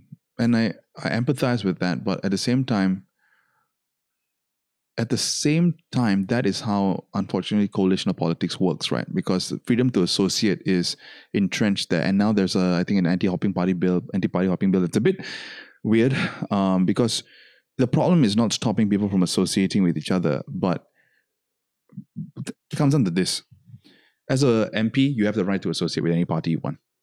Go forth. But as a voter, if you switch your allegiances to another party, I should have the right to re-vote you in. Mm. Right. So if you do that, recall elections Mm. so that you show that you have the mandate. You have to show people that you still have support for switching parties, Yep. not banning people from switching parties. Yeah, true. You know, that's again, that's another problem because there are all sorts of things that can happen there as well. So if suddenly if your party does something you don't approve of, you can't leave Yeah. because you will what what happens then? What happens if you want to leave your party? yeah. right? Do you have to resign your seat? Then okay, like then maybe there's a by-election, you have to run again. But why not just? I, I I haven't read the full thing there, but essentially from the conversations we used to have, because this is a conversation we've had plenty of times on BFM when I used to be there, um, talking about recall elections and uh, proportionate uh, proportionate seating, um, all these things. There are many different ways to reform Parliament uh, to make it more equitable and all of that. Yeah. Um, but yeah, in terms of the politics, am I am I um what was the word you used just now? Uh, am I discouraged? Oh, de- de- de- defranchised. Different. Am I discouraged? Um, it depends on the day of the week. but I guess over the long term, I do I do believe that this fluidity is important for the maturation of um, of the political scene because now the lines have been quite crushed. Because sure, you can point to Johor and saying that yeah, Barisan's back, but at the same time, fifty two percent of the vote uh, of uh, voters were there. Um, the, the the opposition wasn't really united at that point. So maybe it's a wake up call to them. Um, maybe it's a, but it's sure uh, sure uh, galvanizes the Barisan base as well. So we'll see. I mean, the only true test will be the next general election. That's the only reason, way we're going to see what the new lines are because we don't know what the new lines are. yeah, yeah. Um, and I mean, you know, it doesn't just happen here. I mean, it's, ha- it's happened in uh, governments change in Italy. But you know, do you remember the time we made uh, people were making fun of Australia for having three prime ministers in five years? yeah, yeah. That is coalitional politics. Boris Johnson is in power because of a similar situation, except um, I think it was yeah because uh, was it Theresa May? Theresa May lost support in in Parliament essentially. Yeah, yeah. Um, Because of the EU stuff. yeah so this is this is part and parcel part, part and parcel of the coalitional politics um am i discouraged i i don't know lah really it's sometimes it's, i have a very complicated uh, I think a lot of relationship, a lot yeah. of us do, lah, man. A lot of us i do. want to be okay i am hopeful Mm. but i've sort of normalized myself to the to the baggage that we deal with on a daily basis here Like if you see the news the next day and like someone like shouts something derogatory in parliament, it's not even shocking. Yeah It's And I- like I okay. used to have to, have to read, I used to have to read this every day at five in the morning. It was not pleasant. Um, I hope so. I just I'm I'm hoping that more parties start. Okay, one that the opposition gets its act together because again, I don't care who ultimately wins as long as they give a fight to each other and a challenge. Because the reason, um, the reason we've come to this point is because there were one party had absolute or one coalition had absolute power, essentially, essentially, effectively absolute power for so long that they were able to change things how they wanted, and things were things were entrenched, behaviors were entrenched, uh, beliefs were entrenched. But if you had a situation where you know you have uh, one coalition for one two one two semesters, one two terms, and then another coalition, then that way even the civil service can operate independently, Yep. Yep. not having to not having to worry that hey shit if these fellas come back in power how Yeah. right because the civil service is an independent body of the politicians Yep. they sh- they need to be able to operate in a way that is irrespective of whoever is uh, the government of the day. Remember, that's a, that's a real term, huh? government of the day. Yeah. Yeah. Yeah. you know, these they're not they're not supposed to have power forever, and it's not supposed to be just. Yeah. Anyway. i, I was watching I and watching Pula many many years ago. I was listening to BFM. Uh, I think it was like a bit of culture or something like that. Mm. Uh, Cam Raslan, right? Ah, yeah. Who is actually one of my my my people that I look up to. Ah. I really enjoy a bit of culture. Uh, and I think on at, I still remember it very vividly for some reason. It was at night, and Sharaad Kuttan was a guest Mm. that night, and he was talking about how he had like I think a run in with someone who sort of kind of I think berated him or scolded him because that person had expected him to be more political, to be like more of an activist. And then Sharaad was talking about how like it's weird because he's just a broadcaster. He's just a dude going about his life. He's not, you know, people have this people project this expect they expect him to be like in Dataran Merdeka protesting with everyone. They just have that image of like It's a, it's a, what's the word? Uh? It's a pigeonholing of criteria, right? It's basically Yeah. a stereotype yeah, yeah, yeah. that people. Do you yeah. but did you face, face that as well? I think you face um, the minute you are on the when you are with BFM, uh, for the most part, you do have that or your opposition. You know, there is that vibe. Bangsar bubble. Ba- Bangsar ba- oh yeah, Bangsar Bubble is a big thing. Um, that you're only that you are biased towards the opposition or Pakatan Harapan or whatever is that that, that coalition that basically anti Barisan. Um, but that's not necessarily true. And then you have, uh, and then you know, part of our job is to, and, and there were some presenters who had to do this who got a lot of hate for it, but had to be devil's advocate Yeah. right? So no matter, and it's always the job of in the studio, you have to recognize where the, you talked about balance earlier. The reason we established that balance is because we have to balance each other out. So I, my beliefs stop at the door, Hmm. right? I come in. How do we have a balanced conversation about this topic? Um, and my beliefs will inform, of course, but sometimes if someone's like we're berating something, but I will try and bring in a devil a devil's advocate situation of like, yeah, but true, but um, but what about this? And oh, we're looking at it from this angle. That I've done a lot of that. That said, um, there are also like just because something uh, what's the word? Uh, we sometimes um, not strive, but sometimes overcorrect by giving everything false equivalence, which is a very Trumpian thing, Mm. right? Mm. You know, you can talk about a real issue, but Trump will say, "But what about this?" Right, right. Those two things are not equal. Yeah. That's an issue for sure, but that's not the same as what we're talking about, sir. So let's talk about this and focus on this issue Right, right. there are uh, two things that don't have to be mutually exclusive and two things don't necessarily have to I be equal. I, can, I think I can give an example. Like, for example, someone would be talking, uh, um, questioning Trump and say, "Oh, you know, uh, what about your accounts? Uh, are you going to release your?" Da, da, da? Look at Hillary, Yes. crooked Hillary, right? Yeah. And so you deflect and you talk about something which is true. Maybe Hillary has issues, but what has that got to do Correct. with your with your accounts? Yeah. Actually, Trump was an expert in that. Oh yeah, and that's why he thrived, right? Because he's such a good deflector of any kind of accountability and responsibility, um, and it is very. He suited a certain role, and I guess we'll never really know. I mean, there are going to be plenty of books that come out in favor, out of favor, depending on whether people were fired, let go, whatever. You know, like of what happened in the White House. Uh, but there is a picture that's being painted, lah, that isn't really pretty. Mm. Um, but yeah, who knows what's actually going on in that head of his? Um, because a lot of it did seem very tactical. Um, very, very, good at avoiding uh, Teflon Trump, basically. You know, just not not letting anything stick. Um, and also he realized that basically, what Trump did that was so damaging was realizing that a lot of a lot of things in American politics and politics at large were very um, principled in the sense that it's not entrenched, it's not out, it's not written, but it's like a, a gentleman's accord, right? Mm, It's an unspoken rule, and he's like unspoken. I don't care about unspoken rules. Mm, Take it. Well, I'll take it as far as I can, Mm. right? Things like, um, oh, Mike Pence can actually overturn the election. Yep. That's not actually a thing, sir. But uh, but it's not something that stops him from saying things. And it, I think people like to think he's stupid, but I don't know. Sometimes it feels like he's it's intentional, right? It's all tactical. He's not. I don't think he's stupid, but he's. Uh, I think he's an entertainer for sure, and he has a bit of a. Should be in a wrestling ring. That's where he belongs. He was. Yeah, yeah, yeah, yeah. He needs to be uh, Vince McMahon. I think he needs to establish his own wrestling uh, entertainment unit. I think he would do well in that. Yeah, maybe Um, that's what Trump media should should focus on. yeah, yeah. But um, he had a very. It's interesting. I'm talking to you about this because he, Trump had a very interesting relationship with the media. Mhm. A very interesting Fair. relationship with the media because a lot of the media hated Trump, but a lot of the media needed Trump because the moment Trump left, oh, corporate, numbers. corporate media. Yeah, Yeah. You know, the CNNs even the ones that were criticizing him, he gave them content. Yeah. He gave them content to talk about. And so it's so much so that honestly, if you really want to deal with someone, you want to really get rid of them, right? The best way is just stop talking about them. Mm. Right. That, honestly, that would be the best if you just erase them from the psyche of people's minds, make them irrelevant. But you still have media outlets talking about Trump because it sells. It's controversial.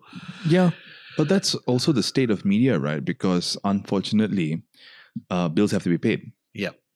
Bills have to be paid. We've gone click throughs and it's about clicks and views and all of that. Uh, media, you know, you may see uh, the presenter on stage or on the screen, but don't forget there are probably 15 people supporting that that individual, Yeah. from makeup to lighting to engineering to artists, uh, sorry, to uh, producers to uh, graphics Mm. these are not cheap things to do. I'm not justifying what they've done, but corporate media is the way it is because they need to make money. Yeah. Uh, revenue needs to bring in, and unfortunately, the media landscape has become so tough because um, ad revenue is down because uh, advertising no longer monopolized by traditional media. Yep. Uh, Facebook and Google have uh, kind of created a thrown a wedge in the entire and if you think about old school media, right, that was in itself a monopoly, right? Because There were gatekeepers. they were gatekeepers of information. Um, the old school tech and social media companies were media and cars. Hmm. Those were the two most lucrative, most powerful industries, uh, especially print. About radio as well, because there was no alternative, right? Um, and technology of the time was probably uh, cars until the computers all came to play. But so yeah, so coming back to that, incentives have been blurred. Um, people are focused on catering to the base, um, but also also having an activist view. I think that's where it's come into. Hmm. Um, but yeah, I guess also you you find people to you know the anchors themselves and the presenters may actually believe what they're saying, right?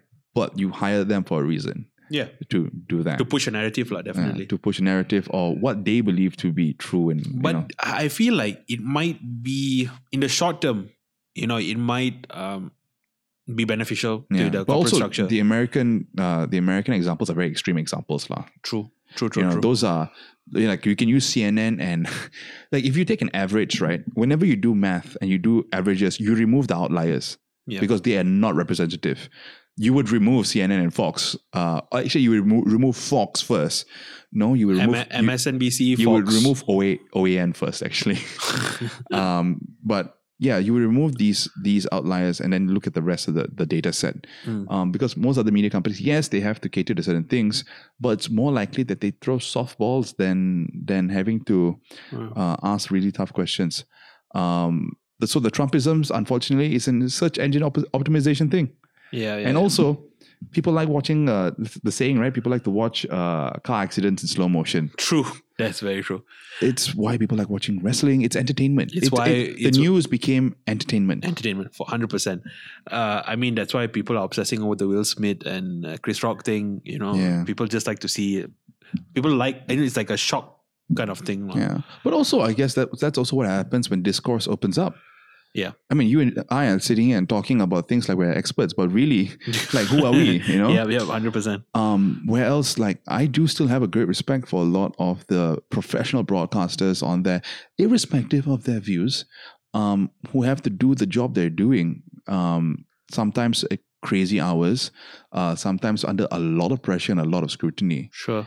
Um, and it is, but with that now, everyone is an expert.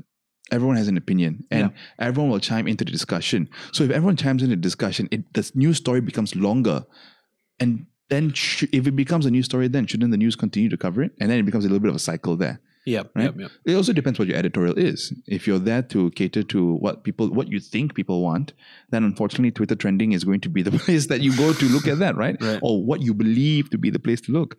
Um, and I remember learning this uh, when we were BFM, and I'm not trying to say that BFM is high and mighty or whatever, but Mm. it was.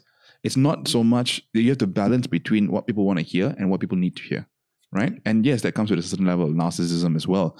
But the reason people listen to BFM is for a particular uh, focus on analysis, on like because if not, we just talk about politics every day. But we have to balance it between actually talking about the about the economics and business, uh, bringing bringing in different conversations as well. Um, yeah, it's just about having that the quote unquote BFM voice, right? Or it, that's unfair to say because each show has its own voice. Hmm. So it's about having the morning run voice, the evening edition voice, the enterprise voice. Each of them represent a different demographic, a different uh, target audience, a different group. Um, enterprise is very focused on the SME, the en- the self-employed, the enterprises out there, the startup space, which is very important to Malaysia. Um, morning run is focused on the more businessy, more serious things because you know people are going to work, they want to be informed, and how do we compact this in a way that is digestible? Yep. Um, evening is people are tired, they come back from work. Yes, we want to be informed, but at the same time, please don't kill us with sadness. You know. Yep. Um, but it's it's the treatment is so different. Um, I'm not sure how I got to this this point in this conversation. Yeah, yeah. Uh, but we're, we're talking about, media, and the relationship. Like, um, I remember when Utusan, like, sort of shut down. Right, Mm. there was a a, a moment lah where that happened. Right, Yeah. and uh, this was in the days where I used to post on social media, post on Facebook my thoughts because I thought the world needed to hear it. Ah, yes. Uh, Don't worry, I did the same thing. so I, I said something along the lines like, you know, I'm sad that Utusan closed down because I don't read Utusan. I don't generally believe in most of the stuff, the the content that is uh, published on Utusan. But I believe that all those people who used to read Utusan are now going to look somewhere else for their for for their needs. Mm. And I felt like, and I, you know, I got like a lot of pushback because of that post. Like one girl, I remember she commented, she said, uh, not, uh, Hitler had a platform. you know, she said that Hitler had a See, platform. I honestly, seriously dislike it when people do that because one, you are in, you are also you're diminishing the the the destruction that Hitler did. Yeah. Number one, all right, Yeah. the evil that is Hitler Yeah. by comparing his platform to Utusan. Yeah. First and foremost, but again, false equivalence. Yeah. False equivalence. It's like you cannot do that. There are things that are way worse. All right. It's like, okay, lah, maybe we aren't as plugged into the Utusan narrative and what they were saying. Yeah. Maybe. You know, I I'm I can honestly say I didn't read Utusan. Okay, wait, no, that's wrong. I did read Utusan in the mornings because we had to read all the papers. Uh, but I can't remember what I read Yeah. at this point. Um, but it was a sad moment for journalism. I know a lot of journalists who were uh Let go. were sad. Yeah. Like even when people didn't work at Utusan, right? There was a recognition of like uh, like basically fallen compatriots at this point. Yeah. Uh, fallen comrades, sorry. Um, but then they came back in a different form. Um, journalism's It's, a tough it's, space. it's, it's like if we don't dialogue, if Mm. we don't engage, yeah. what's what's the point? Yeah. You know, it's just going to manifest in weird ways. Yeah, but I guess the reverse that would be: is there a dialogue to be had with a particular media company, Yeah. and then they shut down? Right?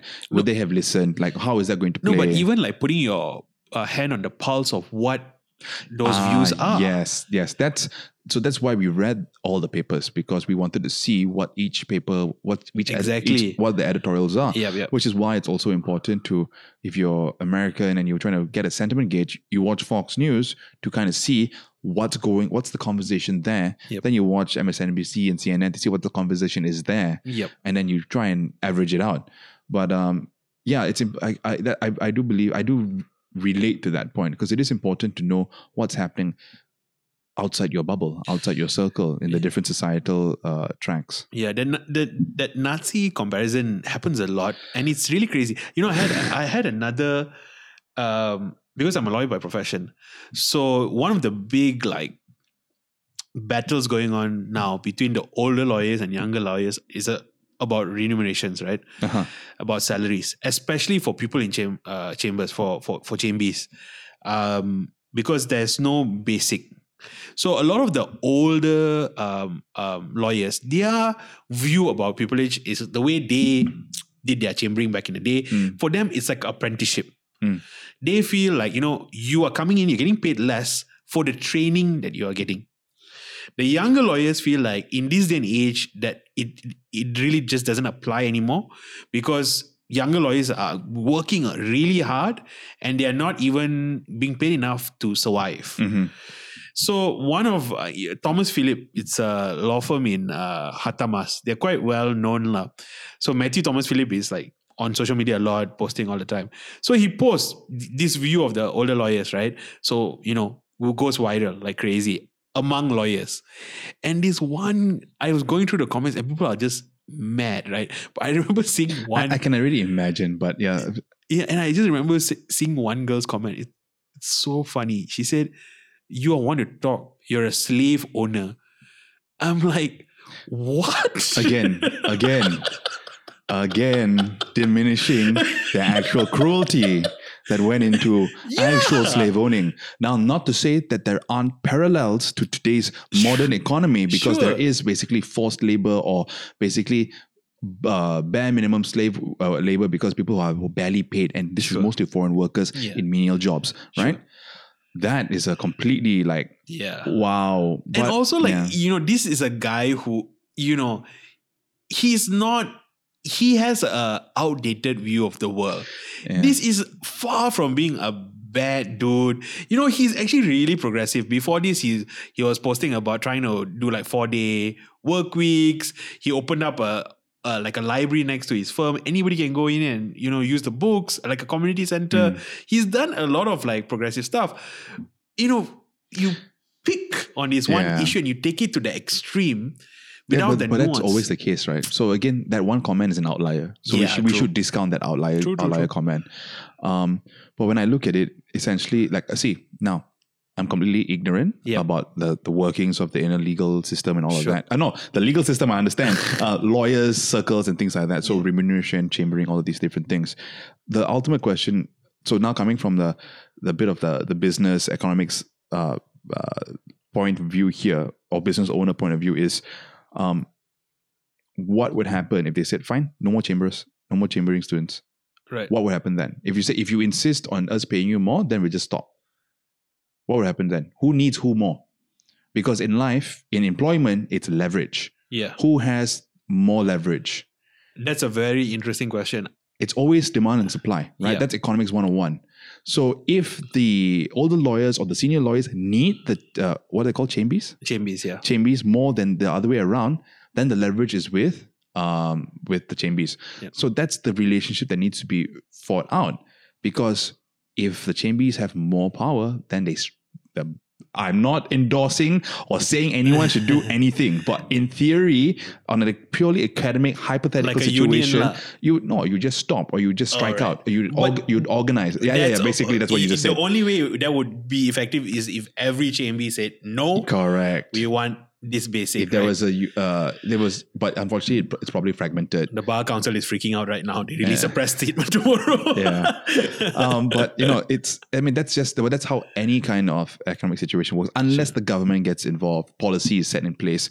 Because the same a parallel can be had for something like uh, five day work weeks, which were once upon a time non-existent, and it was work till you die, right? Seven days a week or eight hour days became a thing. Why? Because um, there were many different stories about how this came around, but basically policy came into play, right? Yeah. It was thought to be beneficial. Um, I think one of the parables, uh, uh, one of the stories is that essentially you need people to stop working to spend money, right? That's also how the economy keeps thriving. People need to spend Ah, money. Here we go, the capitalist structure at work again. Yeah, but you know that's that's that's how it is, right? Like, Right. um, you need people to. Your income is someone else's expenditure. yeah. So remember that. You are getting your income not from thin air. It's coming from someone else's expenditure. As a lawyer, you're getting it because someone else needs legal services and it's being paid to the firm and distributed down.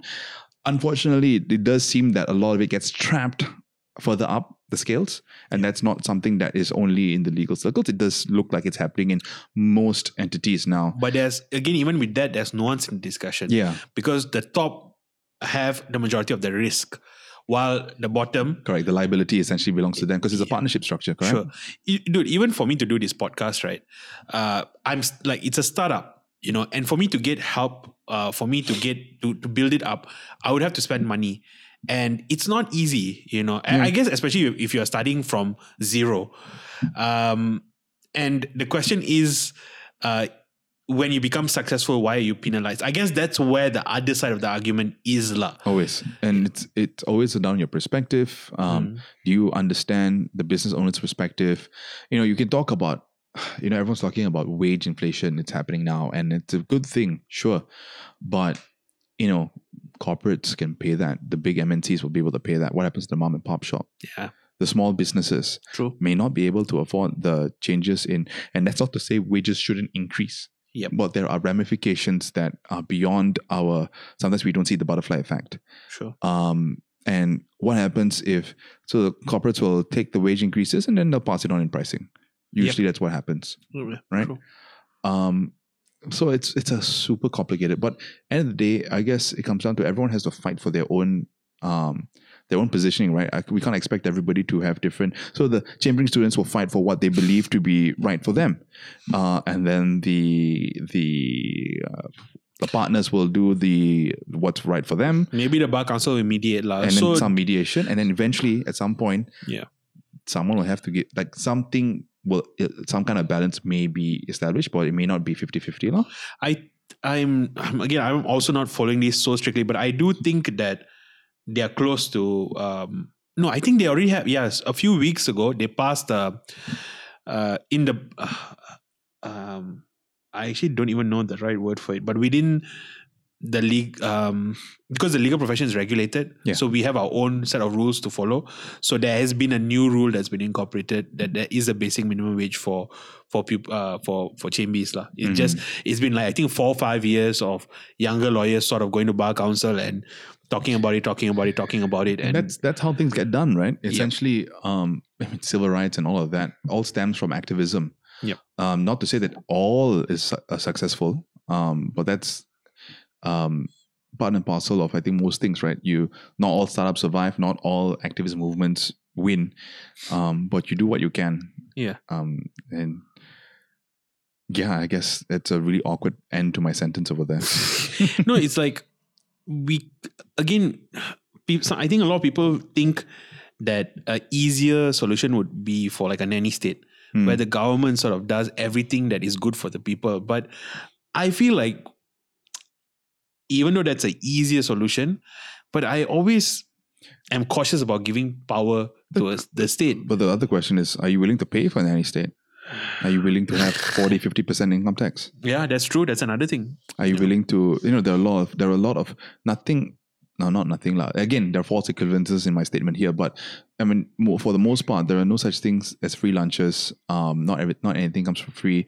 Most of these nanny states or more socialistic states are probably in uh, Eastern Europe or not Eastern Europe, but uh, Scandinavia. So your Norways and stuff, which are freezing. Do you want to live in Norway? Yeah, so it's, it comes back, in, in my view, in my opinion, it always comes back to demand supply. How much the government thinks it needs to do for its people in order to keep its people happy or to keep people coming in. Mm. If people are continuously emigrating to the US, does the US government really need to change the way it's doing its things, right?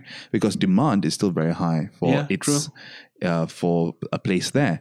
And this may sound very ignorant. So again, this is not my area of specialty Mm. what I am using is basically demand supply principles, which may be not entirely fitting into this, but essentially it's all down to leverage and relationships. You know, um, governments will do governments will do what they No, I mean that's the idea behind sanctions. You Yeah. you you sanction a state, you cut out supply, and you you the the idea is this state will be incentivized to change their behavior correct because they're not getting what they need. correct Right. that the pain eventually will will uh, will enforce uh, it, the the the stick instead of the carrot essentially. Um, yeah, that's essentially it. Right? It's, government policies are like that as well. They want to incentivize certain behaviors in their Mm. people and and disincentivize certain behaviors.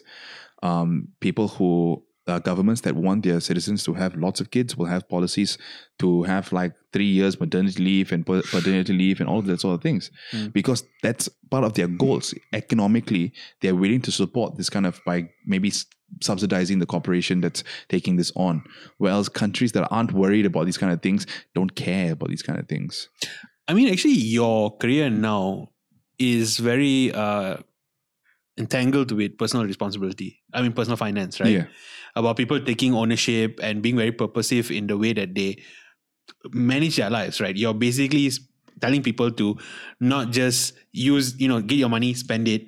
You're telling people like you need to take control and start asking yourself, how do you want to live your life in like 40 years, 50 years? Yeah. Right. Yeah. Right. I mean, like, I've listened to some of your stuff and some things you don't even think about. You don't even think about inflation when you think about the future. Yeah.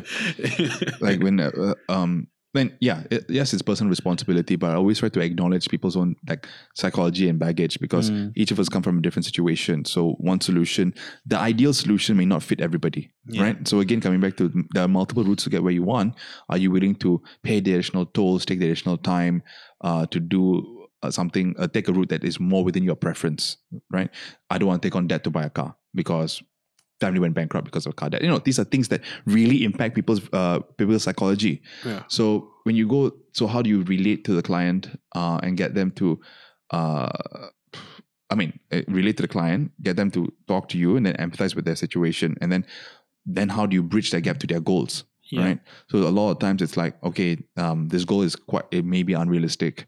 So how do we? This is how do we taper this down? And it, the, the thing about inflation is a lot of times um, people do forget. So I'll say, uh, I'll say, okay, uh, my first question uh, when a client comes in for our financial planning uh, package is like, um, how much for retirement? Like, how much do you want to live on uh, in retirement, right, on a monthly basis? Uh, and then quite common answers I get like eight and ten thousand Yeah. ringgit a month. Um, now we haven't even inflation adjusted that. And then when I start inflation adjusted, uh, when I adjust it for inflation and then do an annual number and then give them the number of how much sum you need, and this is assuming that the money continues to grow in retirement by at least five percent, uh, because EPF average rate of return and um, that inflation's around four four percent on average, which is a bit higher than the standard uh, average rate, but again, better to earn a side of caution. Most of them are shocked, and most of them have to bring their goal down. Mm. Um, and that's because we don't take into consideration inflation, but also, I think there is a there is a unfortunately there's a little bit of not romanticism, but this idea of like retirement being the golden ages. I'll be able to uh, do the things I couldn't do when I was working. It is you can do the things time wise that you couldn't do when you were working, but not necessarily monetarily wise. Monetarily, um, because if you couldn't afford a Ferrari when you were working, you're not going to be able to afford a Ferrari when you're retired unless you specifically plan for it Mm. Um, your retirement is supposed is going to be um, you're going to be I re- realistically you're going to be spending less money on a monthly basis in retirement than you were when you were actively making income. Mm. So that's the thing. You are saving now for the future, but there's also a limitation to how much you can. And that, and a lot of times we don't do that math. And once you do that math, you now have a benchmark. You now have like a okay, now I understand the variables at play and the kind of realistic situation. How do I get there? Or what can I do? Okay, manage my expectations. Fine. That's one. And then two, okay, how do I is EPF going to be enough? Oh, okay, not necessarily so. How do I what do I need to do otherwise to achieve those goals then? So it's about bridging those gaps and then fitting that in with other goals like buying houses and buying cars, um, uh, having adequate insurance coverage, that sort of thing. So how do you bridge these, these oh, children's education funds? Um, so a lot of times I have clients who come in and they have uh, not lofty, but you know, they are they are they what they want in retirement uh, on a monthly basis to spend is more than their current salary. Immediately, I know this is not going to work. This is not possible. I mean, it might be possible if you're extremely frugal now, right? If you're doing over fifty percent savings ratios, maybe we can. The, I, I can't do the modeling off the top of my head. Mm. I would actually have to take out a spreadsheet to do it, but Mm. um, but essentially, it's kind of how I guess the the psychology behind it. Mm. Um, but yeah, that's part of yeah, that's the kind of job. It's talking to them. It's a lot of um, relationship management as well. Yeah, there's a lot of psychology behind it. lah. Like for myself personally, uh, I've had friends who have told me, you know, that I should only be spending on like, my credit card because of, you know, it's, you get your cash back, it's, you know, you, you- money for money's worth and all of that. But I personally don't feel comfortable with a credit card. And that's the most important thing, Yeah. right? And one of the reasons why I don't feel comfortable with a credit card is because uh, I work in a firm where part, a big part of the business is bankrupting people. There we go. There we go. So Yeah. I, you know, I have access to documents where I see people spending patterns and how you can just go one weekend and spend ten thousand. You just swipe, swipe, swipe, swipe. Yeah. And it's just you can't do that on a debit card. yeah, exactly. You know, I feel like safer. I feel like it's a forced. It's like it forces me to live within It's my a means. constraint. Right? Yeah. Um, and see, that Roshan is a great example of personality and that there's no cookie cutter method. Hmm. Again, the most optimal way would be spend everything on credit card and get your cash back. Yep. But is it realistic? Yep. Is it reasonable for you? Yep. Um, to anyone who's listening, uh, the book I would highly encourage you to read is called The Psychology of Money by Morgan Housel. Fantastic read, one of my favorite money books because it acknowledges these differences in our psych, in our psyches, in our backgrounds, in our in our how we grew up. Uh, another book uh, is Atomic Habits by James Clear. Favorite book of all time. It's Hmm. So good. But anyway, we'll talk about that another time, I guess. Yeah, yeah. Um, but yeah, so acknowledging what works for you. Personal finance people they can say all they want, oh, you track your money. But if you're not actually going to track your money, then what's going to happen, right? Mm. So if that's the situation, then find a mechanical situation that's not the most optimized version, but works. And I can tell you what works for me. Income minus savings equals expenses. Keep it to this, Hmm. right? What does this mean? It's super vague, Roshan. Like seriously, explain. All right, I'll explain myself. Income comes in, deck out your savings automatically, Hmm. whether it's one ringgit, five ringgit, ten ringgit, fifty ringgit, hundred ringgit, thousand ringgit. I don't care. Start somewhere. Take it out, build that habit, and then the rest of the money in your bank account, spend it. That's your daily. That's your your monthly allocation for expenditure. Yeah. But take your savings ratio out into a separate account, whether it's a, uh, you know, Maybank has the tabung now, whether it's in there, whether it's in a money market fund, whether it's in your investing platforms, whatever. Take your savings ratio out straight away, so that the rest in your account you know is meant for spending. Now, the caveat comes here, of course, is oh, what if I want to buy a phone? It's going to be four thousand ringgit in a year or whatever. Then you have to create a new fund. You have to create a sinking fund for that and save up to that. So at the start of the month, in that savings portion, now a portion goes towards buying that phone. You do this, you don't have to do the pain of going through every single expense and tracking it. Now, I track expenses and do this at the same time because I'm a nerd, but um, that's a very simple way. It's basically it's a workable way, and I'm trying to find workable ways for people to do things. Yeah. But what do you say to people who say, "I just don't want my entire life to re- to like revolve around money. I just don't want to be every time I go to the shop, I'm calculating. Every time I'm, you know, I'm Oh, that- calculating. and that's why. So that's why this method takes that out. right, right, right. so right. now you you do have to keep tabs of your bank balance and be like, um, hey, uh, this is a certain amount. You have to you have to make this work. You don't have to obsess over it, but you do have to manage it. Yeah. There's no two ways about this. it's adulting as well, I suppose. Adulting, yeah, um, and it's resource management. No matter what you're doing, you're either managing your time, your money, your your health, your your food intake. All of that is resource management. It's Mm. part and parcel of life. You have to do it. You don't have to obsess over it, but you have to do it. There's no two ways about it. One of the things that I've been really fascinated about is, and I, I was talking to you a little bit about this before we started recording, FOMO, right? Huh. There is uh, this fear of missing out, you know, because I mean, Bitcoin was a big one, Yeah. right? Tesla shares, Yeah. you know, things like that. We feel like, oh, you need to buy it, you need to buy it, you need to buy it. Now it's NFTs, Mm. right? There's always this fear of you losing out. And um, I wonder, it's an interesting phenomenon, right? Uh, I guess again, it was it actually parallels our conversation earlier about comparing and wanting to fast track everything, right? Yeah. And I wonder, do you have that with your clients, and how do you deal? Oh how- yeah, for sure, Yeah. for sure. Um, because again, uh, people don't know where to benchmark. Hmm. If you if you don't know how to calculate your goals, like your retirement goal, for example, then you're not sure what to benchmark, and it's all about just getting as much money, right? Or how to get that fast, how to get that fast. When in reality, fast, uh, quick, uh, quick millionaires are not the populace, and they're not the the representative. I'm not saying you can't do it, but it's not something that is. Um, doing it takes high risk and I, are you truly really uh, able to take that kind of high risk and also if it doesn't turn out you could destroy your entire life by going the wrong way with by betting your life life savings and things like that but yeah fomo is a big problem um, because everyone wants to compare um, no that's also too generalized i'll take that back. It, fomo is a problem because everyone is kind of so plugged in but you also again when you don't know how to benchmark you don't know how much you need to get how much you need to save how much you need to grow um, what kind of rates of return you need. A- and then because of that everything seems like oh i want i need to get the best opportunity possible. You need to find a way that works for you right? And i'm going to tell you a story. I think i've, I've written about this before. I had apple shares in 2018 all right that had- had already i think 3x or 4x by that point so i made a ton of money at that point but And when I ton of money, I mean it's relative, okay, to the fact that uh, the amount of capital I put Ah, in. Roshan Khan is a millionaire. I wish, I wish, um, because uh, because also a lot of the gains I had lost after that because I Right, thought I was suddenly this hot shot investor, and it's also nonsense.